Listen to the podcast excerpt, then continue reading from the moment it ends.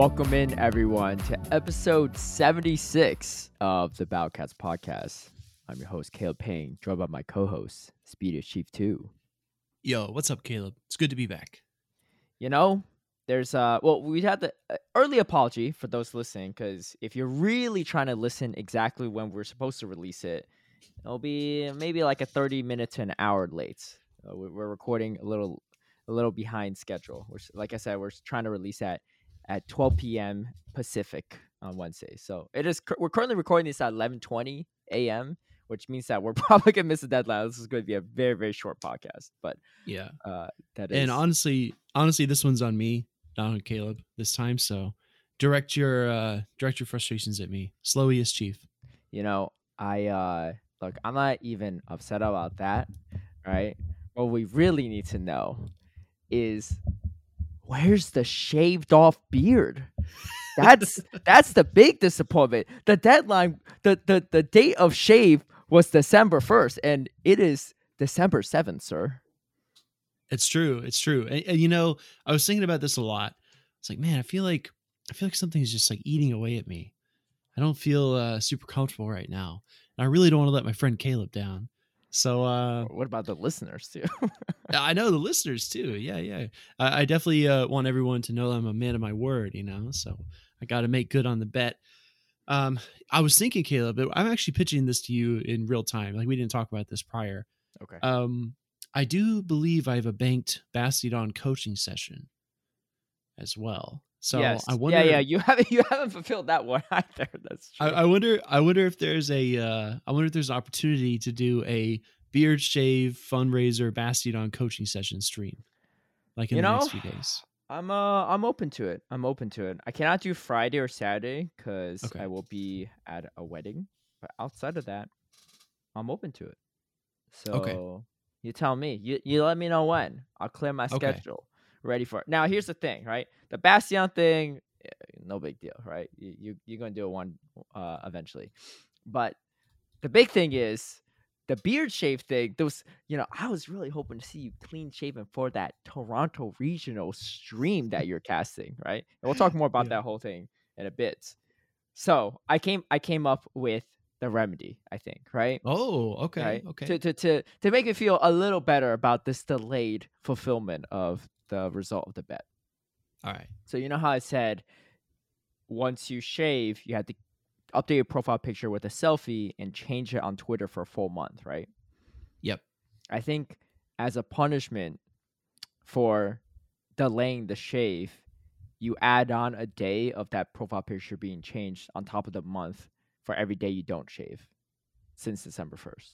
I think that's fair, right? Yeah. Yeah. 37 yeah, days compared to like 30, right? Or 38, whatever, depending on whenever you shave. That's not too bad. Yeah. What's a couple extra days? Uh, extra week. Yeah. Yeah. Because because pe- people, yeah, true, extra week. because people on Twitter ain't ain't happy. Some people on Twitter ain't happy. Majority, we should say. Because look, if if you aren't on Twitter, you don't know what happened. Let me just pull it up. All right, Dude. Media chief. Okay. he uh he was trying to appeal to the masses here, I, right? I thought I had friends, man. I thought I had support from the community. We, we know? care we care more about people following through on their word, you know. Oh, yeah. So so Speediest Chief five days ago, right? It was I think Yeah. December second or something, or December third maybe. Said for season twelve, Caleb Peng and I bet so that I would reach the top ten on GBL leaderboards. If I couldn't, I would shave my beard. I peaked at you had all this appeal to the masses kind of language. I peaked at number 30, 366 with 3382 elo. Is that enough to save the beard? And then the poll question is, yup, keep the beard. Or it was, nope, shave it off. Over 1,001, uh, okay, it was a total of 1,131 votes. oh my god. And only 25% said, keep the beard. 75% said, no, shave it off. You know, we got comments like, Dude. Bet is a bet, right? And you got like a little baby gif in there, right? And we got uh it'll go back in no time. But if you wrinkle out of this, you'll never get your integrity back. Shave it Uh-huh. off on stream, obviously. Dude, Right. even even Shiny Hunter Ben DM'd me. This isn't like public, but he DM'd me and he's like, "Yeah, man, it's a bold strategy trying to get out of that bet." yeah, yeah. Look, it'd be Uh, different. It was a bet with just me and you behind closed doors, right? But we put it out in the public for everyone to hear, and we've been talking about it for weeks, every week, know- really, since the bets, right? You know what's wild?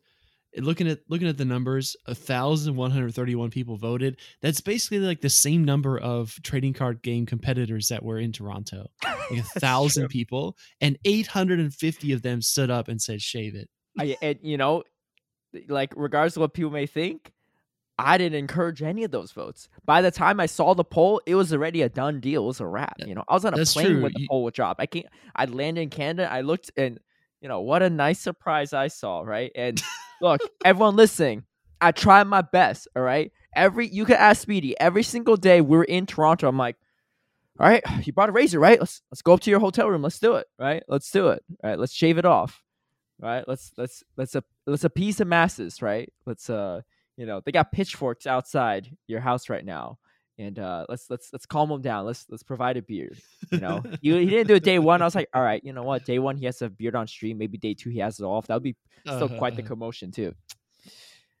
Didn't happen. Didn't happen. So I think the punishment for every day it's been delayed is is a is a good one.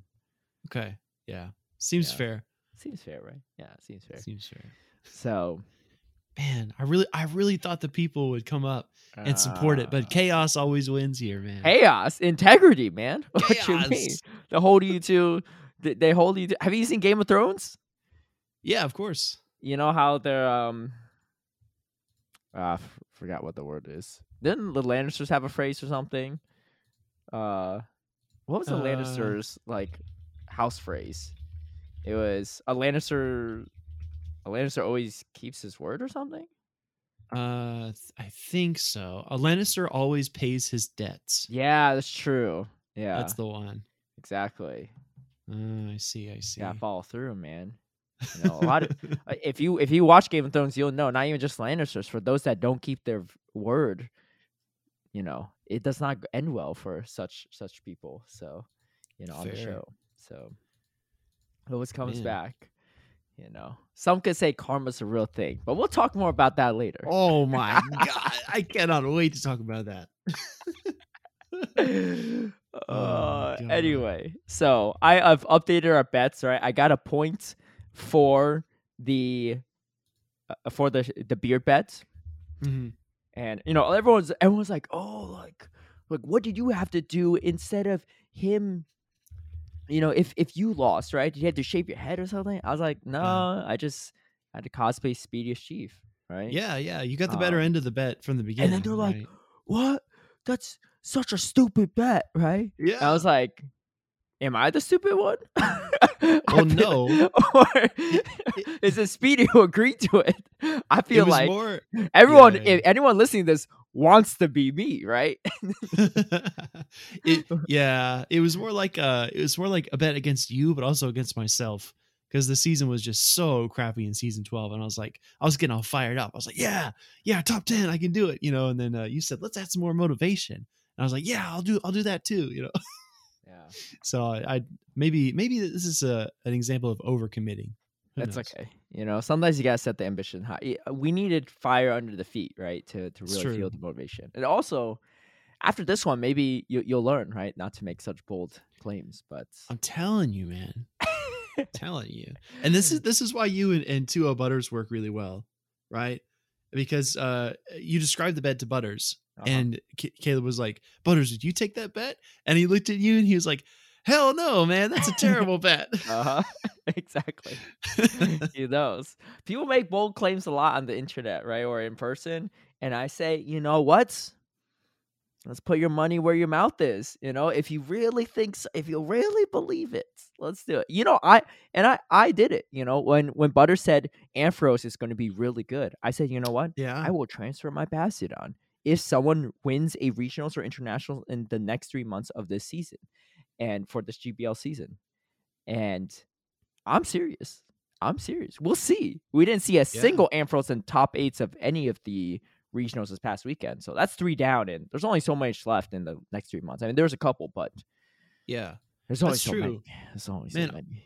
I was uh I was taking some notes on some of the regional teams. I think it was uh it was Stuttgart, I believe. hmm Uh yeah, dude, in Stuttgart, there were 6 out of 8 teams in the top 8 had not one but two flying types on their team. Oh, So okay. it was like Mantine Noctowl, Altaria Noctowl, Altaria Pelipper Noctowl Gliscor, Noctowl Pelipper. There was a combination on almost every single one of these teams, and the other two teams all both had a flyer. They both had Jumpluff and Noctowl.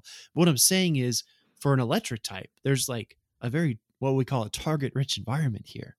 Yeah, you and there know? weren't a ton of Swamperts either. There were a lot of Galarian No. Stunfisk still, but not a lot of Swamperts. So Only one Swampert in uh in Stuttgart. But then again, there were there were like six Galarian Stunfisk. so I mean, you got the. Focus Blast, I guess, right? The the uptick in Umbreon's not going to be great, but we'll, we'll, we'll talk about that in a little bit as well. Um, speaking of bets too, to recap, you know, at the beginning of these recording sessions for the past two weeks, we've been we've been starting off hot. We've been saying, you know what, let's do Scarlet versus Violet, and it's it's been one. It was one to one pre- previous to this one, and then we had another rematch for the for the tiebreaker, and the loser has to name their legendary after the opponent, right? The legendary they have Mhm. in their battle part, not their mount. So Speedy hasn't even gotten his legendary yet. I have mine, but you know, we'll, we'll you know, uh, it'll be. Uh, eh, I would I would name it after uh, Speediest Chief if if I lost, but Yeah, mine now has a reserve sign as soon as I catch it. yeah, yeah, yeah. Let's just say it didn't go so well for Speedy. He did make it much further, and I didn't Mhm. change my team up at all, and he changed his team up a little bit. You you dropped Mhm. something for Abomasnow, right? What did you drop? I dropped uh, one of the dragons. I think I had uh, Oh yeah, Yeah, it was a- triple dragons. Oh yeah. triple dragon. I think, but I put Abomasnow in that slot, and uh, it's just not powerful enough to beat like Roaring Moon in one shot. That's what I was hoping for. Maybe I need to learn Avalanche or a more powerful Ice type move. But well, Roaring Moon is also deceptively bulky. It's um Yeah. Oh, because it's it's not flying dragon either. It's not Salamence. It's Mhm. it's dark dragon. It's like Swilest. Oh, okay. Yeah. I got you. So So, it's only thing Fairy would have been even better. Yeah, fairy would have been good. Um, yeah, and then my dude, Flutter Mane has just incredible coverage. You have Dazzling Gleam, which hits two targets at once for some reason. Mhm. Shadow Ball. You have Mystical Fire, right? Fire type, and you even have Power Gem. So I even had something for the Gyarados if I wanted to go throw something super effective there. Yep. Yeah. So it's a, it's a little broken. Busted. It's a little broken. Yeah. do, do you want you want to take a little break for next week, right? To to retool the roster a little bit so you have time. I- Yeah, I think I think I'm just going to continue to get uh to get beat up, even though I did make it further this time. Uh, it was because you were you were trying to execute on like a long term strategy, and I got lucky, snuck in with Dragon Dragapult, and it's just so fast. yeah, can yeah, yeah. Dude, I was surprised. I was faster than Flutter Mane. Um, I think for the Mm. next time, if we can figure out a date on this, Sure. we should do the official VGC rules for this season. Oh, which is you can't use paradox Pokemon and you can't use like legendaries and stuff like that too, right? So that way, well, one, it just like I just can't steamroll you with a Koraidon in a in a Flutter Mane, but also like we're we're you know mimicking what's actually on the competitive circuit to to give it a test run. So we'll see, we'll see, but um. Yeah, so there's all that. So the score on the all-time bets is five to four, plus one tie Yeah, plus one tie. So it's uh yeah, I, I called up after all the Stardust losses. yeah. man. Did you uh random question? Did you play a Wooper Spotlight Hour at all? Dude, this jet lag's been killing me. Yeah, I barely I've- played. I I, I, went out to uh. Go ahead. go Oh ahead. no no! All I was gonna say is I fell asleep at 5:45 p.m. and I woke Oof. up at 1:30 a.m. Oh wow. Yeah. Okay. Uh, dude. I, I went out to uh eat at a Mexican restaurant with my dad, and uh we had a nice you know dinner, or whatever. Just kind of hung out, and I was catching Wooper while I was you know at dinner. But that Mhm. was it. As soon as we left, I was like, all right. I think I played like maybe twenty minutes, and I just caught the spawns that were there. yeah yeah. I mean it's uh it's good for the dust. I think that's about it for the most part. Mhm. Um, people were saying maybe if they bring Clodsire, it could be interesting. True. into Pokemon Go, but I don't know if it would actually be relevant in Ultra League. Uh, Clodsire. I would. I haven't looked at the stats yet, distribution, see if it's similar or not to Quagsire. But the thing with Clodsire is, even if you have a good IV spread of uh Wooper, you you need you need the Paldean version. It's a Paldean Wooper, right? That's what it is. Yeah. Yeah. yeah. Yeah, so yeah, so you need you need to go to Paldean version. So it's good for the dust though. So I Mhm. would I would say that was good. How much dust did you make in, in total? Uh, from that event, not many. I probably caught like 25 to 35 Wooper or something. Gotcha. Uh, Gotcha. Yeah, and it sucks too because like I don't want to sound like I'm ungrateful for dust events because that's been like a recurring theme that we talked about the lack of them. So I don't want to say like I'm not uh you know grateful for it and it not, I don't think it's cool to play. I, I think I'm in the same boat as you. I was just like a little bit fatigued and didn't really want to uh go out and, and do it because I went from Brazil to the U.S. to Toronto within three days. mm-hmm. So I was like all over the place. Yeah. No, definitely. And I mean, you know, it's it's weighing on the back of your mind, right? Having to shave this beard. So there's just a lot. There's a yeah, lot there's weighing down on you, right? Mentally, mental fatigue, too. Yeah. yeah, man.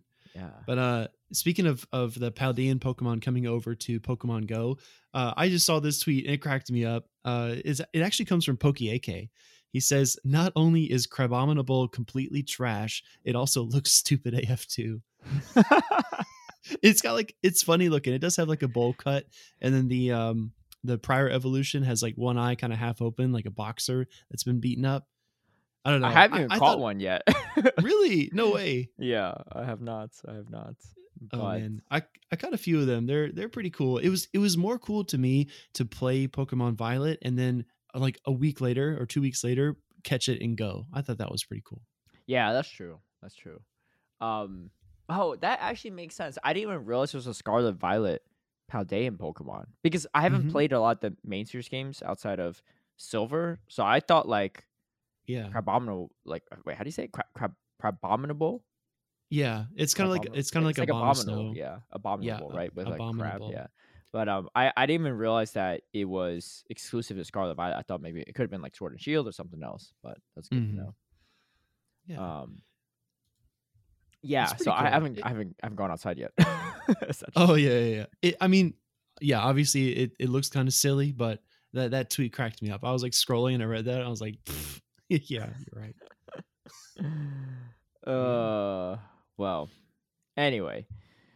So speaking of things that have been going on, hmm we just got back from Toronto, Canada. Yes, sir. And it's Toronto, Ontario, right? Ontario is the region, Toronto's the city or, or the province, right? And then it's Uh-huh. Province, Canada. Yeah. So Mhm. it's interesting because when we travel internationally, we'll say, uh, Sao. Well, I guess yeah, we'll say like Sao Paulo, Brazil. Mhm. But what's the actual like province or states of Sao Paulo? Or maybe they don't do it there. It's uh apparently Sao Paulo is, is also the state of Sao Paulo. But I think that the Oh, other okay. cities are different. So it's Sao Paulo, Sao Paulo. Yeah. Oh. Um, It's like New York, New York, I guess. Yeah. Yeah, I think it's it might be similar. Hmm. Okay. Similar Okay. Brazil. Um. But yeah, so uh, we came back from that, and it was a pretty interesting tournament. I will say that there was a lot going on. Yeah, it was wild. It was stacked too. There were some top tier players there that didn't even see the stage, like the Yep. stream stage, because of how stacked it was, Mhm. and how many you know battle great battles we could cover there. Uh, but yeah, what were your overall thoughts? dude i i honestly thought uh these tournaments have just not been what we expected and compared to last season right because last season ever since indianapolis with king and, and eomero we saw the Walrein registeel azumarill you know nonsense kind of like a circular round table of pokemon that you expected to see but ever since worlds it's really changed and uh, I know Niantic makes like minor tweaks to the meta here and there, but I feel like the Walrein nerf uh, combined with the wing attack buff and a couple other things they've done over the past two to three seasons have really made the the meta wide open. And what I mean by that is you actually called this out twice, which I thought was like really on point uh, and a really great point to make. Was that sometimes we saw like six team or excuse me two teams of six with twelve unique Pokemon. There was like no potential mirror match on either side. And then other times, at least twice on stream, maybe even three times on stream, I think the two and Lucio Jace fans matchups and then the grand finals, it was a complete mirror team Mm-hmm. as well. So I was like, man, I just didn't. I don't feel like we got that in Play Pokemon Season One. Did we? Yeah, Brown Baller and Beach as well too on day one. They also had the same team, Oh which yeah, which means yeah, that yeah. Beach, Brown Baller, and Magic Mason all had the same team. Yeah, which is wild, right? Yeah, yeah. It's it's been it's interesting because it seems like there's people that stuck with old meta Pokemon, and there are people that are trying to counter the new meta with different things. Mhm. And there's just some really spicy teams out there too, uh, just in Mhm. general. But I think it's especially on the first, like if only a few days after the patch and update for the Yeah. PP moves. I feel like there's so much chaos that can happen because some of these trainers they've been practicing for a few weeks, maybe even a few months for this, and they don't really want to make change their team too much because they're comfortable with what they've been practicing with. But Mhm. you know, some people are like trying to think ahead and be like, you know what, I'm gonna make adjustment for some of these updates and some of these meta, and I think that's why we saw a lot of Noctowl. We didn't see a lot of Pelipper, at least in Toronto. I to be fair, I don't know if Pelipper's that good. I mean, it's ranked really high, but the thing is, everyone seems to be opting for Lanturn, and Grass seems Mhm. harder and harder to bring. Not only with the Pelipper buff, but especially with Noctowl. So I think there is still a place for Pelipper, but I could definitely understand why it feels a lot more risky to bring that over a Noctowl. Yeah, Um, I agree. I, I think the opportunity to hard counter, whether it's Registeel, Zap Cannon, or Lanturn with Spark, is just too too tough to overcome. But that doesn't stop some people from bring, bringing Mantine to uh, regionals. You know. Yeah, yeah, that was the whole thing too. Uh, MEweedle was able to sweep the Stuttgart regionals with the Mantine, which is very impressive. And here's the thing, Mhm. Mantine, I feel like is so feast or famine when you're going for Bubble Beam baits or not. Yeah, Because if you land against something like an Altaria, you're just like so far ahead. But if Mhm. you don't land it, it's just like you're you end up being so far behind, right? Because they're just upper shield and stuff, and it, it's kind of like live by the bait and die by the bait. And we saw it. We saw a lot. We saw this occur from Magmar Man, who brought it to Toronto. Actually, I think kind of overbait a little bit with Bubble Beam. Uh, but Mhm. he still did great. Like he went four and zero, and then lost to a Dodge, and then lost in the losers finals. I think, right? But like that's Mhm. still like a very impressive run with with the team that he was running. But you know, and and I was watching the Stuttgart regionals as much as I could from the hotel room before we went on, when, before we went live, and even MEweedle, a world champion, also you know, kind of was hurt by baiting Bubble Beam here or there. But Yep. again, it's like kind of a 50-50 call too, right? So it's not like it's not like the user's fault per se, but it is just it's not a safe it's not a safe move to use, right? It's a very Yeah. it's a very high risk, high reward mo- move. Mhm.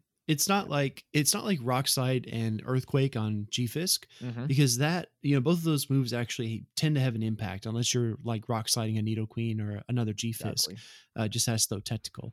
But uh, with with with bubble beam and ice beam, it's like the difference is so drastic.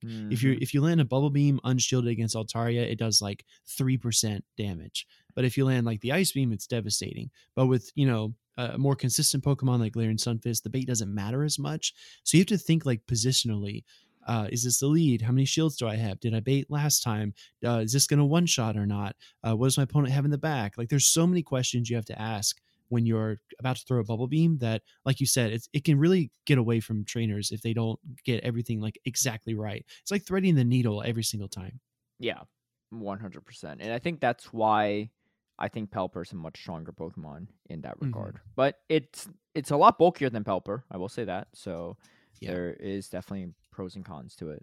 Um, I I created a tier list. We could talk about this a little later before the Oh, season dude, yeah. started, and I, I put it in the. C tier. I put it in the C tier. Mhm. So, um, and some people seem to disagree. But hey, you know what? Like I said, I'm all about encouraging people to put their money where their mouth is. If you can also do as well as MEweedle in one of these regionals or internationals with Mantine, be my guest. You know, I, I'll I'll Mhm. reconsider my tier list. But I'm just saying, props to MEweedle because I just think he's a great player and made a Pokemon that's not very good work because of skill, not because of the Pokemon.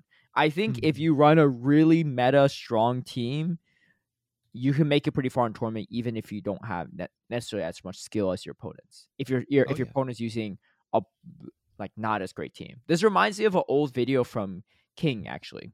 Or Mm. actually it was King and no, it's from Trainer Tips. Trainer Tips went to I believe Singapore. They had a Safari Zone in Singapore, and this was during season one of PvP and Silph, and they Yep. had the Kingdom Cup, and there were a lot of people there. Uh, King IV was there, trainer tips, because a lot of people went for Safari Zone, but they also hosted like a big tournament. It was like over 70, 80, 90 people or so in Mhm. Singapore, and there were a lot of people there. Brandon Tom was there as well, and Mhm. King ended up winning the whole tournament. He swept seven and zero, and trainer tips did not do as well. Afterward, they decided to switch phones and play against each other with each other's teams, right? And train tips had like Empoleon. This is before a Hydro Cannon. He had like a Sunny Castform. All this like very anti-meta stuff, or, or not even anti-meta, off-meta. Spice picks, right? Whole team was Spice. King, on the other hand, had like a Bastiodon, a Steelix, a Mhm. you know a little Marowak, Altari, like really good meta picks for that meta. And Tip's like, all right, let's see, can you beat me with my team and I use your team, right? We swap teams. Let's see if it's a let's see how much skill can make the difference here. And King couldn't beat him. King couldn't beat Trainer Tips using Trainer Tips team. Because Wow. no matter how good the player is, if you're using a tough, hard to use team, it's hard to overcome those odds. But Mhm. you know, MEweedle's on a different level. So, and I've battled against MEweedle and G- GBL and stuff, and it's been, it's not a fun time. Let's put it that way. Let's It's like fighting way. DFH, right? You're like, Oh yeah, Yeah. yeah, yeah, definitely. I think I ran a Mandibuzz into his Sableye, Medicham, and Deoxys Defense. And Mandibuzz pretty much beats all three, right? Or has to play against all three. And uh I beat him the first time. It was very close because I have a huge team comp advantage. And the second time around, I remembered his team, and so I just like tanked a Psycho Boost on Dox- Toxic on purpose because I'm like trying to like think ahead. I'm like, yeah, this Toxic doesn't have too much play. I lost the second time, even after I knew his team. So it's uh, yeah, yeah. So he's he's good. I'll just put it that way. mhm. Um, but I don't think other people can pull it off. We'll see. We'll see. But overall, Toronto Regionals, I thought it was really good. Uh, the battles on stream were really good. There, I heard some, you know, weird technical issues outside of the stage matchups. Unfortunately, Mhm. you know, we don't we don't really know what was going on there because we were just commentating the stream battles, and also, you know, we're not we don't know about that stuff. So hopefully, those kind of issues, those technical issues, are being fixed. It seems like those that are on the judging crew, particularly King on Twitter, was very receptive feedback and trying to, you know, increase the eh, i- im- increase experience for those that battling off stream. I think the difficult Yeah. part is this game relies on Wi-Fi and devices and all that stuff, so it can be kind of tough. I think to, you know, to make Mhm. things work sometimes, even if you want to. But Yeah, agreed. yeah. And congrats to Magic Mason for Dude. winning the whole thing. And congrats to Brown Baller for taking the second place spot and both earning tickets to uh to Japan. I was Yo- gonna say Tokyo. Yoko- Yokohama. Yeah, Yokohama, Yokohama, man. Japan. So Dude, it's a big one. as well as as well as like the different teams and stuff i felt like the play styles were so different because uh i thought your your anecdote about trainer tips and, and king was like really really well said. If you if you recall back to brown baller and mason playing uh butters actually i think he coined a new phrase. He called it statement shielding. And brown baller would like shield early moves fight really hard for switch and just play you know for lack of a better term, he tried to play like RPS, but not in like a, a Bastiodon Skarmory sense, but like he knew that he needed to keep like Medicham away from Trevenant. So he would just two shield whatever he had in order to maintain that alignment. And he was like very committed early on. Like it, he always made his intention clear. And then we saw other players like, uh, was it also uh, Brown Baller who played like very defensively against Gordon the Flash whenever he tried to like switch in and over over farm? Brown Baller always like swapped in as well, or maybe Mhm. that was Mason. But I'm just trying to say like Mason and Brown Baller had identical teams, but they still played very very differently. Mason was like very committed to bringing Trevenant, whereas uh, Brown Baller was like you know it's the Umbreon show and I'm bringing it all, every single game. Yeah, that's true. And they, it, I noticed it a lot because yeah, the Gordon Flash it was first Brown Baller actually. Um, when you Okay. were talking about that, yeah, and I noticed it a lot because Wadaj faced Magic Mason in the winners finals, and then lost to Magic Mason, and then had to face Brown Baller right after in the losers finals. And I remember when Mhm. I was commentating that match, I was thinking, you know what? Yeah, Wadaj had some practice into the same exact team earlier, but the problem is he's playing a completely different player and Brown Baller will likely play very different than Magic Mason, and we saw it too, right? Because Brown Baller was really relying on Umbreon lot, and it was a very strong pick. That's why it made sense. But really Mhm. relied on Umbreon lots, really relied on you know maintaining switch advantage for the win cons. Whereas Magic Mason played a little bit differently there, and obviously both styles worked because both both play styles got them to the grand finals. But it, it is very interesting because yeah, you see the same exact team, but the play styles and strategies are very very different. And yeah, it was it was it was an incredible run um, for both trainers, but especially Brown Baller because he went through the when he entered the losers bracket, he entered and left the losers bracket without losing a single battle, like not set battle, like 2-0, 2-0, and then I think 3-0. It was it was Jeez. absolutely wild, and it goes into the winners bracket. I think uh, grand finals, and then wins the first two of that too. He was on like a nine and zero run. It was it was wild. And and here's the thing, right? I mean, no no slight to Brown Baller, but I believe from what I hear, he went to a regionals and North America International Championships at AIC last season. He went to two of these events, and he went, I believe, 0-2 in both. So Yep. he Uh-huh. really turned things around, right? I mean, maybe it's a lot of prep work. Maybe he had just had a bad draw in the first two tournaments, but definitely, definitely made a statement, right? Beyond just a statement shield. So it Mhm. was, it was, it was wild to see his his reads and his gameplay was just top notch, especially on day two, right? He went 0-2 against Magic Mason at first, went to lose bracket, but just like powered through it. You could tell it's almost like Oh yeah. every time he played, he got better. Right? I don't know how to describe it. It's like one of those, and I've been like rarely, but I've rarely been in those states where I've been in. in I, I think my my uh ex, ex one example I could think of is when I was in the Seattle tournament, the Open tournament, and it was I had it. I when I saw him do what he did at Toronto, it reminded me of what I was doing. Is that you're like playing in a tournament and you're so in the flow that like like everything just comes like second nature, right? And you start picking up on stuff that don't you don't usually pick up on, or you're just so dialed in. And that's what he looked like. He looked like a man on a mission. And so that's why I Mhm. was like, when he reset the brackets Magic Mason, I was like, dude, like Brown could win the whole thing right here. Like I I don't think Oh, yeah. anyone would have been shocked after seeing the performance he put on for the past like hour plus. Um or like two, three hours plus, I guess.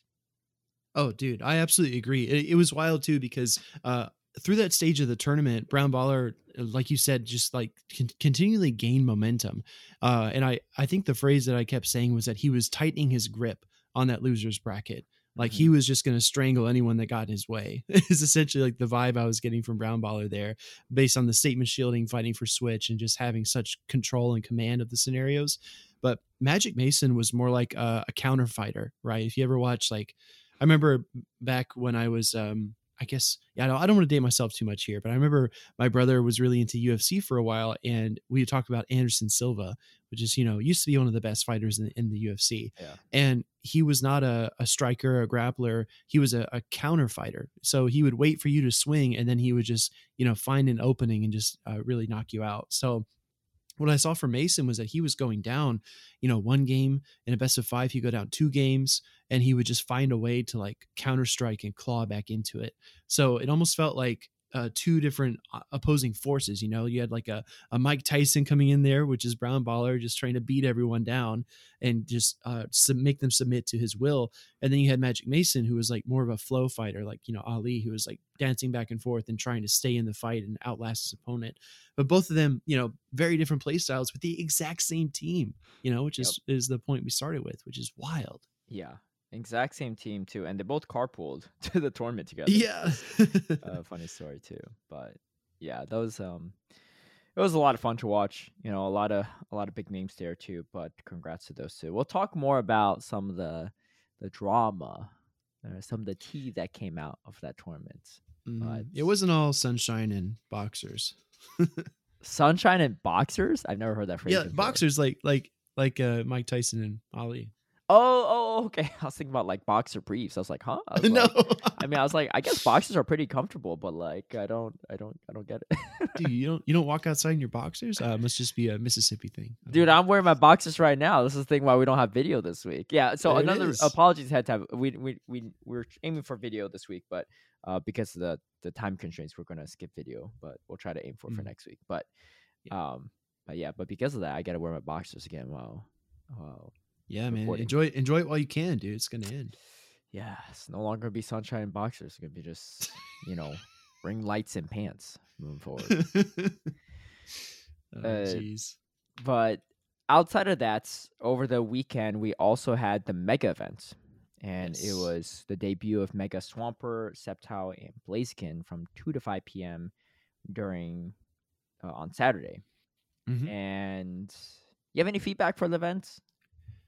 Yeah, I mean, uh, to to be candid, it was a bit tough uh, for me to play because not dissimilar from LAIC, we were either casting or you know doing admin work behind the scenes, and I I did a few of the raids. I think I did like two Blazikens and a couple of Swamperts, uh, and it was cool. I was actually gifted a ticket as well uh, by somebody on my friends list, so I felt like you know. I, the ticketing system is so clever because it makes you feel like you got to play. You know, your friend invested in you, and and you're always so grateful to receive a gifted ticket. But like, I was like, man, I got to do some of these raids. So I was like trying to do them to, while admin, not casting, right? That's a little bit too tough. But um, honestly, I just wish the event lasted longer. I think if I could boil everything down to it, I would just say if it was like a six or eight or 12 hour event, that would have been pretty cool. Yeah, I feel exactly the same. I mean, like, why can it not be longer? Why can't it be a weekend or something, right? Because there literally Yeah, was right? no gym on top of where we were casting from, and it was just it was like the ticket honestly didn't even help, uh, because I think the ticket gave you extra raid passes for spinning gyms, right? Yeah. we couldn't spin the gym, so even though, you know, I'm not saying all your efforts were in. Well, I guess I am saying all your efforts were in vain because the ticket that you got from your friend unfortunately Yeah. like it didn't come into use because even if you remote raided because you weren't able to raid, raid any in person right because i know i couldn't reach any Yeah. and so i didn't raid a single one. Like i i don't have i don't have mega energy for Swampert blaziken nor Sceptile i mean i figured they're all going to come back eventually but Mhm. yeah i agree with you. Why why two to five right? There's a lot of people rating i mean i guess I don't know. From a monetary perspective, it could make sense because if you would only have a certain amount of time, they're forced to remote raid. But then you have like the ticket stuff, which encourages in person raids, and you only give them three hours to do it. Like you only fit so many in person raids in that time span if you're not raiding the whole Mhm. time. And we definitely weren't. We and so I didn't raid any, and I feel bad. My apologies to Jangles, who was the one that gave me a ticket. Right, he bought me a ticket too, and I, I feel bad. Uh, Same to you. I was like, yeah, I feel encouraged to play now because my friend got it to me, but I couldn't even use his ticket he bought me to use. Like to the Yeah. point where I was just like, you know what? Yeah, I can remote rate this, but that would do Jangles' ticket that he bought me no justice. So Mhm. in protest, I'm not gonna rate a single one. Yeah. You know, and maybe I'm the biggest loser there. I don't know. But I'm just like, I'm not gonna do remote rate passes when literally there's events that I could have done a bunch of free ones and a ticket I got from a Mhm. friend that allowed me to do free ones. But we couldn't reach a gym for for the entire duration. Like by the time we finally got off stream, like you know, and obviously we're working, so you know, not everyone has experience. But I know not everyone's commentating a Pokemon Go tournament, but there may be people who have work or who have Yeah. children to take care of or something or something else going on the day that they can't do for three hours right and again i just i've always been a proponent of this too like community day should just be community day it should be 24 hours right? Just tw- like that Yeah. is much more easier to manage not everyone can do that either but you're going to capture more people right? Like i don't even care about the three hour or six hour debate just make it actually a day you know? Just like go battle day is now a day make community day a day make these mega raid things a day at least. Like you could have made it a week and people still would have raided, right? Like hmm hmm I don't know. Like who wants to raid? I don't even know what's in mega raids right now. Houndoom, Abomasnow. I don't know. It's one of the two. Uh, but Obama, I think. uh, they're, they're, the Abomasnow enter in quest too. Like who's raiding these Abomasnows? Yeah. I don't know. It's my gripe It's- about it, but you know. Yeah, it's wild because you and I have been making Pokemon content for quite a while. Uh, I know that uh, from from our positions, like we're pretty privileged that we're able to go out and play. A lot of people do work on the weekends, Mhm. so maybe this is just like a taste, right, of like a, a Ryan Swag situation because he does work in a hospital and he does work a lot of long shifts uh, Yeah. over the week and on the weekends as well. So maybe this is just a little taste of, like you said, the the work time kind of cutting into potential play time and. uh yeah, did feel like a bit of uh, a bit of FOMO action going on. You know, like you can only do that raid hour for so long. Pokemon Go's built on FOMO too, right? Like before, I mean. I didn't do content creation full time for majority of the time I played Pokemon Go. I used to, you know, do other work and stuff. And but again, like even when we see these events, even if I'm enjoying it, I uh, I always think there's people out there that just can't play this event because they have Yeah. work or they have stuff, right? I don't even care if Yeah. I could play, even if I was free during this time period. Why not just make it available for everyone, right? For longer. I, I don't I don't know. It's I mean, I'm sure there's like business decisions and all this stuff, right? I'm not privy to it, so I don't know. I'm just sharing my honest opinion on it and you know. I was gonna say if you want to cancel me, you can cancel me, but I don't know why anyone's gonna try to cancel me for this. Like, come on now. No, no, I don't think so. Uh, yeah anyway you can try you can try but i i think the majority of people will want something like that it's it just makes it easier but especially if they're encouraging in-person raids right like if you're in, if you're trying to encourage remote raids sure but like you're saying one thing and doing another right like Mhm. like you're giving us all these raid passes for three hours and it's, not a lot of time especially if you're busy but yeah. Anyway. I mean, I do look forward. Oh, we were mistaken too. So we're talking about Sceptiles. It's just pure grass. It's actually grass dragon, I think. Oh yeah, shout out to uh Twastel, right? Twassel, yeah, Twassel did correct us on that too. And shout out to House Stark too. Apparently, we pronounce Kyurem wrong. It's not Kyurem. It's Kyurem. Kierum? Ah, Kyurem. okay. Yeah, like key, like K E Y. Kyurem. Hmm. Pronunciations. One I I'll will never say consistently is Ferrothorn. I know, man. I awful. Sounds Dude. awful. And we did see one on stream, and I just hate the sound of that. I'm gonna I'm gonna say Ferrothorn. You know what? Yeah. Cancel me for remember, that one uh, if you'd like. I do not like the sound of Ferrothorn, right? It just sounds awful. I Uh, I, remember mean, I mean, I'll, I'll change it if like the Pokemon company's like, you got to pronounce this better. But Yeah. Uh, sorry, I, I was just say I remember your former teammate uh, Craig James came to one of my streams mhm. and he was like, "Man, why do you pronounce all the Pokemon names wrong? Are you doing it on purpose?" And it was when I was I was playing for Hawthorne. He wanted you to say Ferrothorn. No, no, he wanted me to say Ferrothorn. He's like, "Why is why is Speedy saying Ferrothorn? It sounds so awkward." It does sound awkward. I don't like it. does. I don't like it. Um, it also doesn't. It also, if you look at it phonetically, it doesn't. That's not the sound it's supposed to make. It's supposed to be Yeah. Ferrothorn. Phonetically. yeah, exactly. I mean, obviously, not everything's phonetic, right? But yeah, I don't know. Anyway, um, yeah. So speaking of events, we have another event underway. I thought it was like the fighting event for a long time, but it is actually the Mythic Blade event. It is Yep. occurring now from Tuesday, December sixth to Sunday, December eleventh. A very short event, actually. It's like Uh-huh. five days, maybe less. Anyway, so here's a weird one. I mean, this could have been our tea segment, but we have too much teas already, so we can we can just save this for the actual um actual stuff. But so there is a seven ninety nine tickets for this event.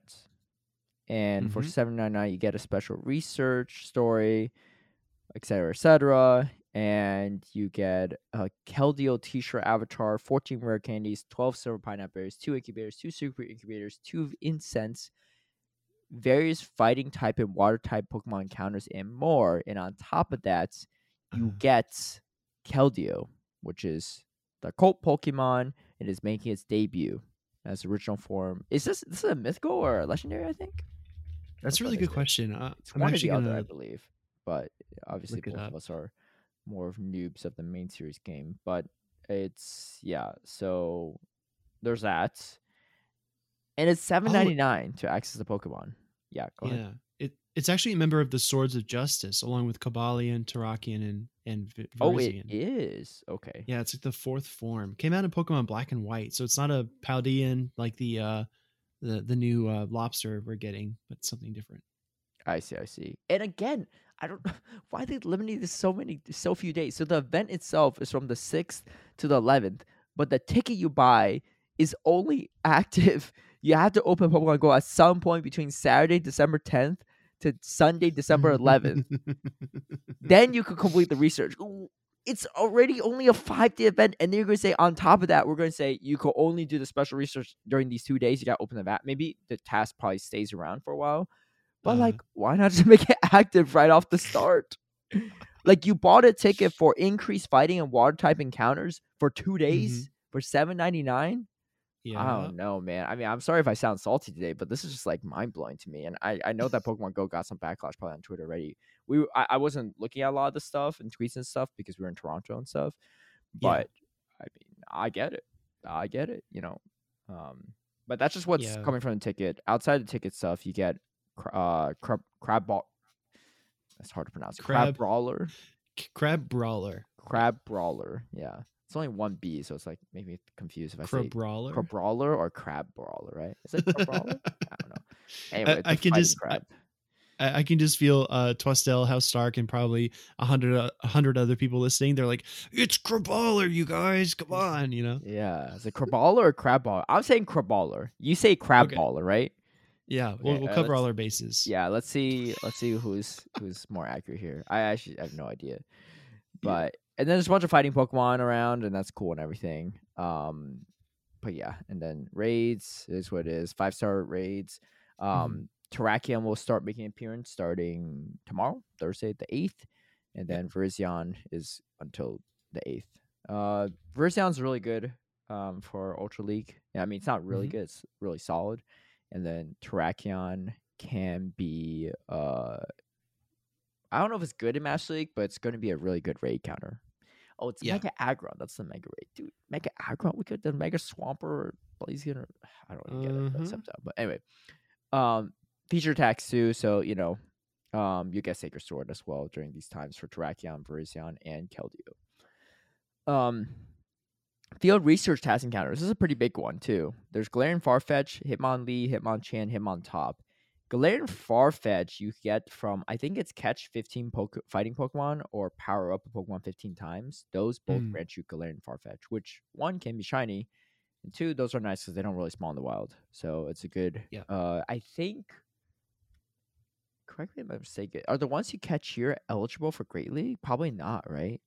I think it, they're only eligible for Ultra League, if I'm yeah, not they might mistaken. be. So that's kind of unfortunate. But unless you get someone that's like really low level doing these, Mhm. it could be kind of tough. So let me see real quick. Um, Yeah, it's a fair question. yeah, Mm. Sirfetch'd. I don't think. I think at level twenty is it's just gonna be way too high level for Great League. But I will check. Mhm. I'm digging the Hitmonchan, Hitmonlee, Hitmontop spawns because, uh, you know, some of us have ambitions to build like an Ultra League Shadow Hitmonchan one day. Yeah, I mean that is uh that's fair. That's fair. I have know? I, I personally have been collecting a lot. I haven't powered any for Ultra League. I have 389 XLs. Mhm. for Tyrogue. So you can make Hitmontop. You need a hundo for that. Hitmonlee, Hitmonchan. You need XLs for both of those. I mean, you need XLs for all three of them technically, but Yeah. yeah, it's very hard to get a Sirfetch'd. So hey, let me put it this way: if you get a one one one IVs at level twenty, it hits fourteen ninety. So Okay, So so, barely. very tough. Yeah. If you do like a if you do a one two two spread, you get fourteen ninety nine. so uh, Mm. yeah, it's very hard. Unfortunate, but um, hopefully people can acquire from other ways. I mean, I think they do need more Galarian Farfetch spawn events to possibly make it happen because you just can't. Yeah. It's too hard to acquire for Great League. Um, Mhm. but could be a chance to get some for Ultra, get the shiny. I would love the shiny too. That'd be a cool one. And um, yeah, that's pretty much the event. I mean, I don't know. These ticket things are just weird. Like that's Yeah, expensive. I, honestly, if they did like a, if they did like a one dollar, two dollar ticket research, way better, right? Like people would probably buy Agreed. that. I think they would make more money off of that. Yeah, I could be wrong. I could Yeah. be wrong. I mean, I mean, do you want do you want uh eight dollars from you know five percent of your player base, or do you want two dollars from ten percent of your player base? You know. Yeah, or twenty percent, like easy. I think. I think right, especially with the gifting stuff. Um, Yeah. shout out to uh my my patron E110 for gifting me the ticket, though. I will say that I do have I do Heck have yeah. access to it, but um, you know, and I and like I'm not. I'm not trying to tell people how they should and should not spend their money, right? That's definitely not a thing. This is more of a critique of Niantic's strategy than anything else. Mhm. Like, if people want to spend the money on it, like, go for. I, I'm not judging, right? Like, like more power to you for sure. Like, I have no judgments there. It's more so their execution of this one's. I'm weird. I'm It's curious too, man. Uh, It's I like mean, the mind do- thing, Mr. Rime. Dude, that Oh, thing was not game right. breaking at all, and then they just released it during GoFest or whatever a, a year or so later, and like now everyone has it. But like, I don't know. I mean, you got a pose from it, I guess, but yeah. oh, Sorry, what Mhm. were you saying? I interrupted you. Uh, no, no, no. You're good. I was just saying, like, I, I don't know. Between the the raid hour we couldn't play, and now this ticketed event, I I want people who are listening to just tell us, like, are we just being grumpy? Is the jet lag getting to us? Right? Are we just being grumpy old men, or are we actually uh have a point here? I kind of think it's the latter. Yeah. Uh, it's just I don't know. You I'm know? just- it's uh. I don't know. Because I'm with been a- you. This could have been a T segment for sure. I But- was gonna say, yeah, I, I'm with you. Like, I, I don't think you're, I don't think you sound salty. I'm just like, man, you know, these limited windows uh to play. It, it seems like the windows are getting shorter and the ticket prices are going up. And if one Mhm. of one of those two things was different, like if the window was longer but the ticket price was the same, it'd be fine. If the window Mhm. was shorter but the ticket price was less, that would be fine too. But it feels like we're kind of like pushing at the boundaries in the wrong direction. You know what I mean? yes, I agree with you. I mean, Pokemon Go is built on FOMO. Yeah. and that's never a fun time. Like I get Yeah. it, right? Maybe there's needs to be a little balance of FOMO to get people out out there and going, Mhm. but there's just way too much built on FOMO, in my opinion, right now. it's Yeah. uh it's an interesting balance right because it's it's fomo but they also want it to be a forever game so Mhm. we have to remember that like even though this this ticketed event will release this uh, uh you know this this pony uh, style pokemon uh or you said what's a cult cult pokemon i yeah, believe the cult Pokemon. Uh, yeah. even though this will come just like Mr. Rime, eventually we will be able to access it because if it is a forever game, then eventually we'll be able to get it. It's just that fear of like being the kid who shows up in class uh, after Christmas when everyone has like the newest backpack and you're like you have an old backpack because you're waiting for it to go on sale. you know. hmm Yeah. Essentially, Ooh, essentially what it is. that's that's such a good analogy. That's such a good analogy. I feel that one. I feel that one. Yeah, That's why. I'm a Jets fan for football because my mom bought. Because I like I grew up in Connecticut, and so you had to pick up Patriots, Giants, or Jets, and the Jets Yeah. backpack was the cheapest. so oh, nice. that's fine though. I'm not I'm not salty about that. I mean that's that's a different that was a different story. I mean different Yeah. situation, right? It's what what my mom could afford at the time. But yeah, this is a weird one. Anyway, that's that's the events. You know, a bunch of fighting Pokemon. Uh, I, am trying to get some Surf Fetch, but yeah. I know you sound really excited, man. You sound like I mean, look, and this is speaking as someone that got gifted a ticket, right? Like I, Yeah. I appreciate, you know, E110 giving me the ticket and everything, and for those that buy, like they're probably looking forward to it. But like even for ones with the ticket, like what? Like you got two days, like, there's stuff to do, but yeah. do. anyway, so there's that. There is the December Community Day info that has all been released as well. Yeah. Do you want me to read through this one? I feel Sure, like yeah, go for it. I, I, I gave you I gave you a break here because I feel like after the the mega raids and the uh, the, the swords were like, oh man, another one. No, but uh, December seventeenth and eighteenth, two to five p.m. Again, I feel like we were talking about that eleven to two a.m. or excuse- 11, 11 a.m. to two p.m. community day time slot, and like the players really responded and said, we want two to five, we want two to five, and that's what we're getting. But um, this is our big December Community Day weekend. We got a ton of bonuses. So essentially, these bonuses apply to everything two times uh, catch XP, half hatch distance for eggs, uh, two times chance for trainers at level 31 and up to get XL candies. Your incense activated during the event will last for three hours, which is cool because a lot of people will, uh, myself included, they'll look at the clock and say, "Oh, it's about 4:50, right? 4:50 p.m. The event's going to end in 10 minutes." If there are good spawns, then I might be liable to like trigger a couple extra incenses just because you're getting three times the value. And as long as you trigger it before that time slot ends, you get extended incense in, into the night. So you can like go to sleep and leave your, you know, Go Plus on and you can, you know, tie a rubber band around it. You can catch Pokemon all night essentially until it, it disconnects. yeah, which is technically an hour, but so- Yeah, only one hour. So Yeah. If you wake up every hour, you can reconnect. it. yeah, yeah. This is like lost, right? You're like, That's no "Yes, way to live. Trades made during the event will cost 50% less Stardust, which is cool. I guess it adds up over time. Uh, you get two times catch Stardust, two times catch candy. Lure modules during the event will last for three hours, and you get one additional special trade, which is pretty cool. Uh, maximum of two per day, so four for the weekend, which is pretty cool. Uh, Mhm. Saturday featured Pokemon are Sandshrew, Alolan Sandshrew, Alolan Geodude, Hoppip, Spheal, and Stufful. And I guess if you're looking there, you know, you go for the spicier things like the Shadow Claw, Alolan Sandshrew. I, I, I guess you could skip on a Alolan Geodude. We saw Jumpluff being pretty good in some of the regionals uh, this past couple of weeks. Spheal, I think Walrein is still viable. Even in Ultra League, it's pretty solid. Mhm. And Bewear is kind of fun. Uh, Sunday is, uh, I think, a bit more heavy, and you might agree with me or disagree, but you get Teddiursa, Galarian Zigzagoon, Starly, Roggenrola, which is kind of a dud, Litwick, and Deino. And you can get Bulbasaur, Dratini, and Mudkip on either of those days. But I feel like the Sunday spawns are better. I, I think I think I saw somebody on Twitter say, yeah, uh, so we can just take Saturday off and only play Sunday. Is that your strat? Oh yeah, one thousand percent. It's better on um, it's better on Sunday for sure. I mean, on top of that too, uh, I personally really need Sunday to happen because I have my Deino Community Day research task still to finish. Oh man, I dude, still have to evolve a deino out of the three on three out of four tasks. And the reason why I haven't done it is because the encounter well, I guess the encounter might not have brutal swing, but I thought the encounter Mhm. I'll probably get a swi- um Hydreigon encounter. Mhm. And my guess is it would have brutal swing during the community day, but if I did, did the research afterward, I might not get it. And now that I think about it, I don't know if I actually get the community day move or not because it's December. It's not technically the Deino community day, so maybe they'll Mhm. still honor it, maybe they won't. But I guess we'll find out. Um, so I still Yeah. haven't finished that since this past June, and I just need to clear that out of my special research. I gotcha. In in one star raids, you can expect to find a lot of the old starter Pokemon, stuff Mhm. like Snivy, Tepig, Oshawott, Fletchling. I don't know how many people actually do the one star raids, but if you're, you know, if you're walking around, you want to take a break, I guess you can like turn on your Go Plus and just do a raid or something while you're, you know, catching Pokemon in the background.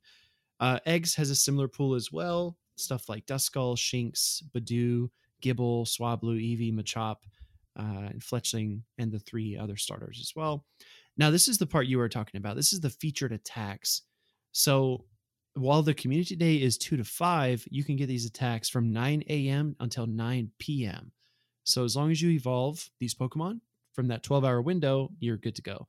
Venusaur with Frenzy Plant, Sandslash with Night Slash, Alolan Sandslash with the Fast Attack Shadow Claw, Alolan Golem will get Rollout, Dragonite with Draco Meteor, which I think since Superpower came along, Draco Meteor is like irrelevant in a lot of ways.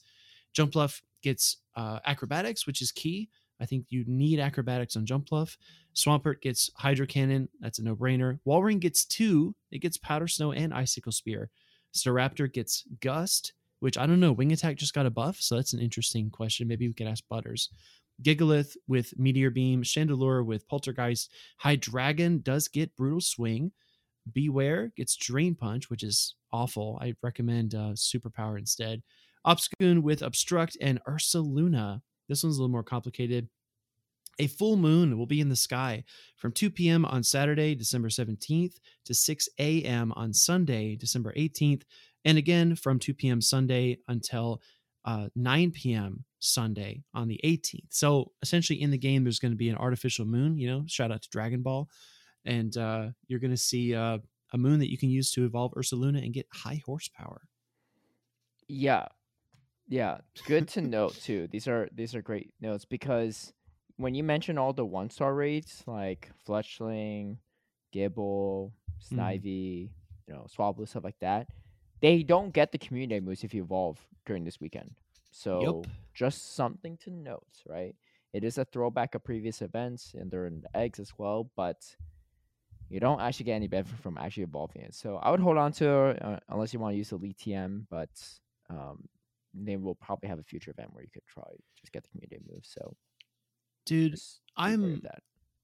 I'm a little bit frustrated because we got the Team Rocket takeover and I TM'd like three Shadow Charmanders. And I was like, yeah, you know, Wing Attack uh, just got a buff. I want Wing Attack, Blast Burn, Shadow Charizard.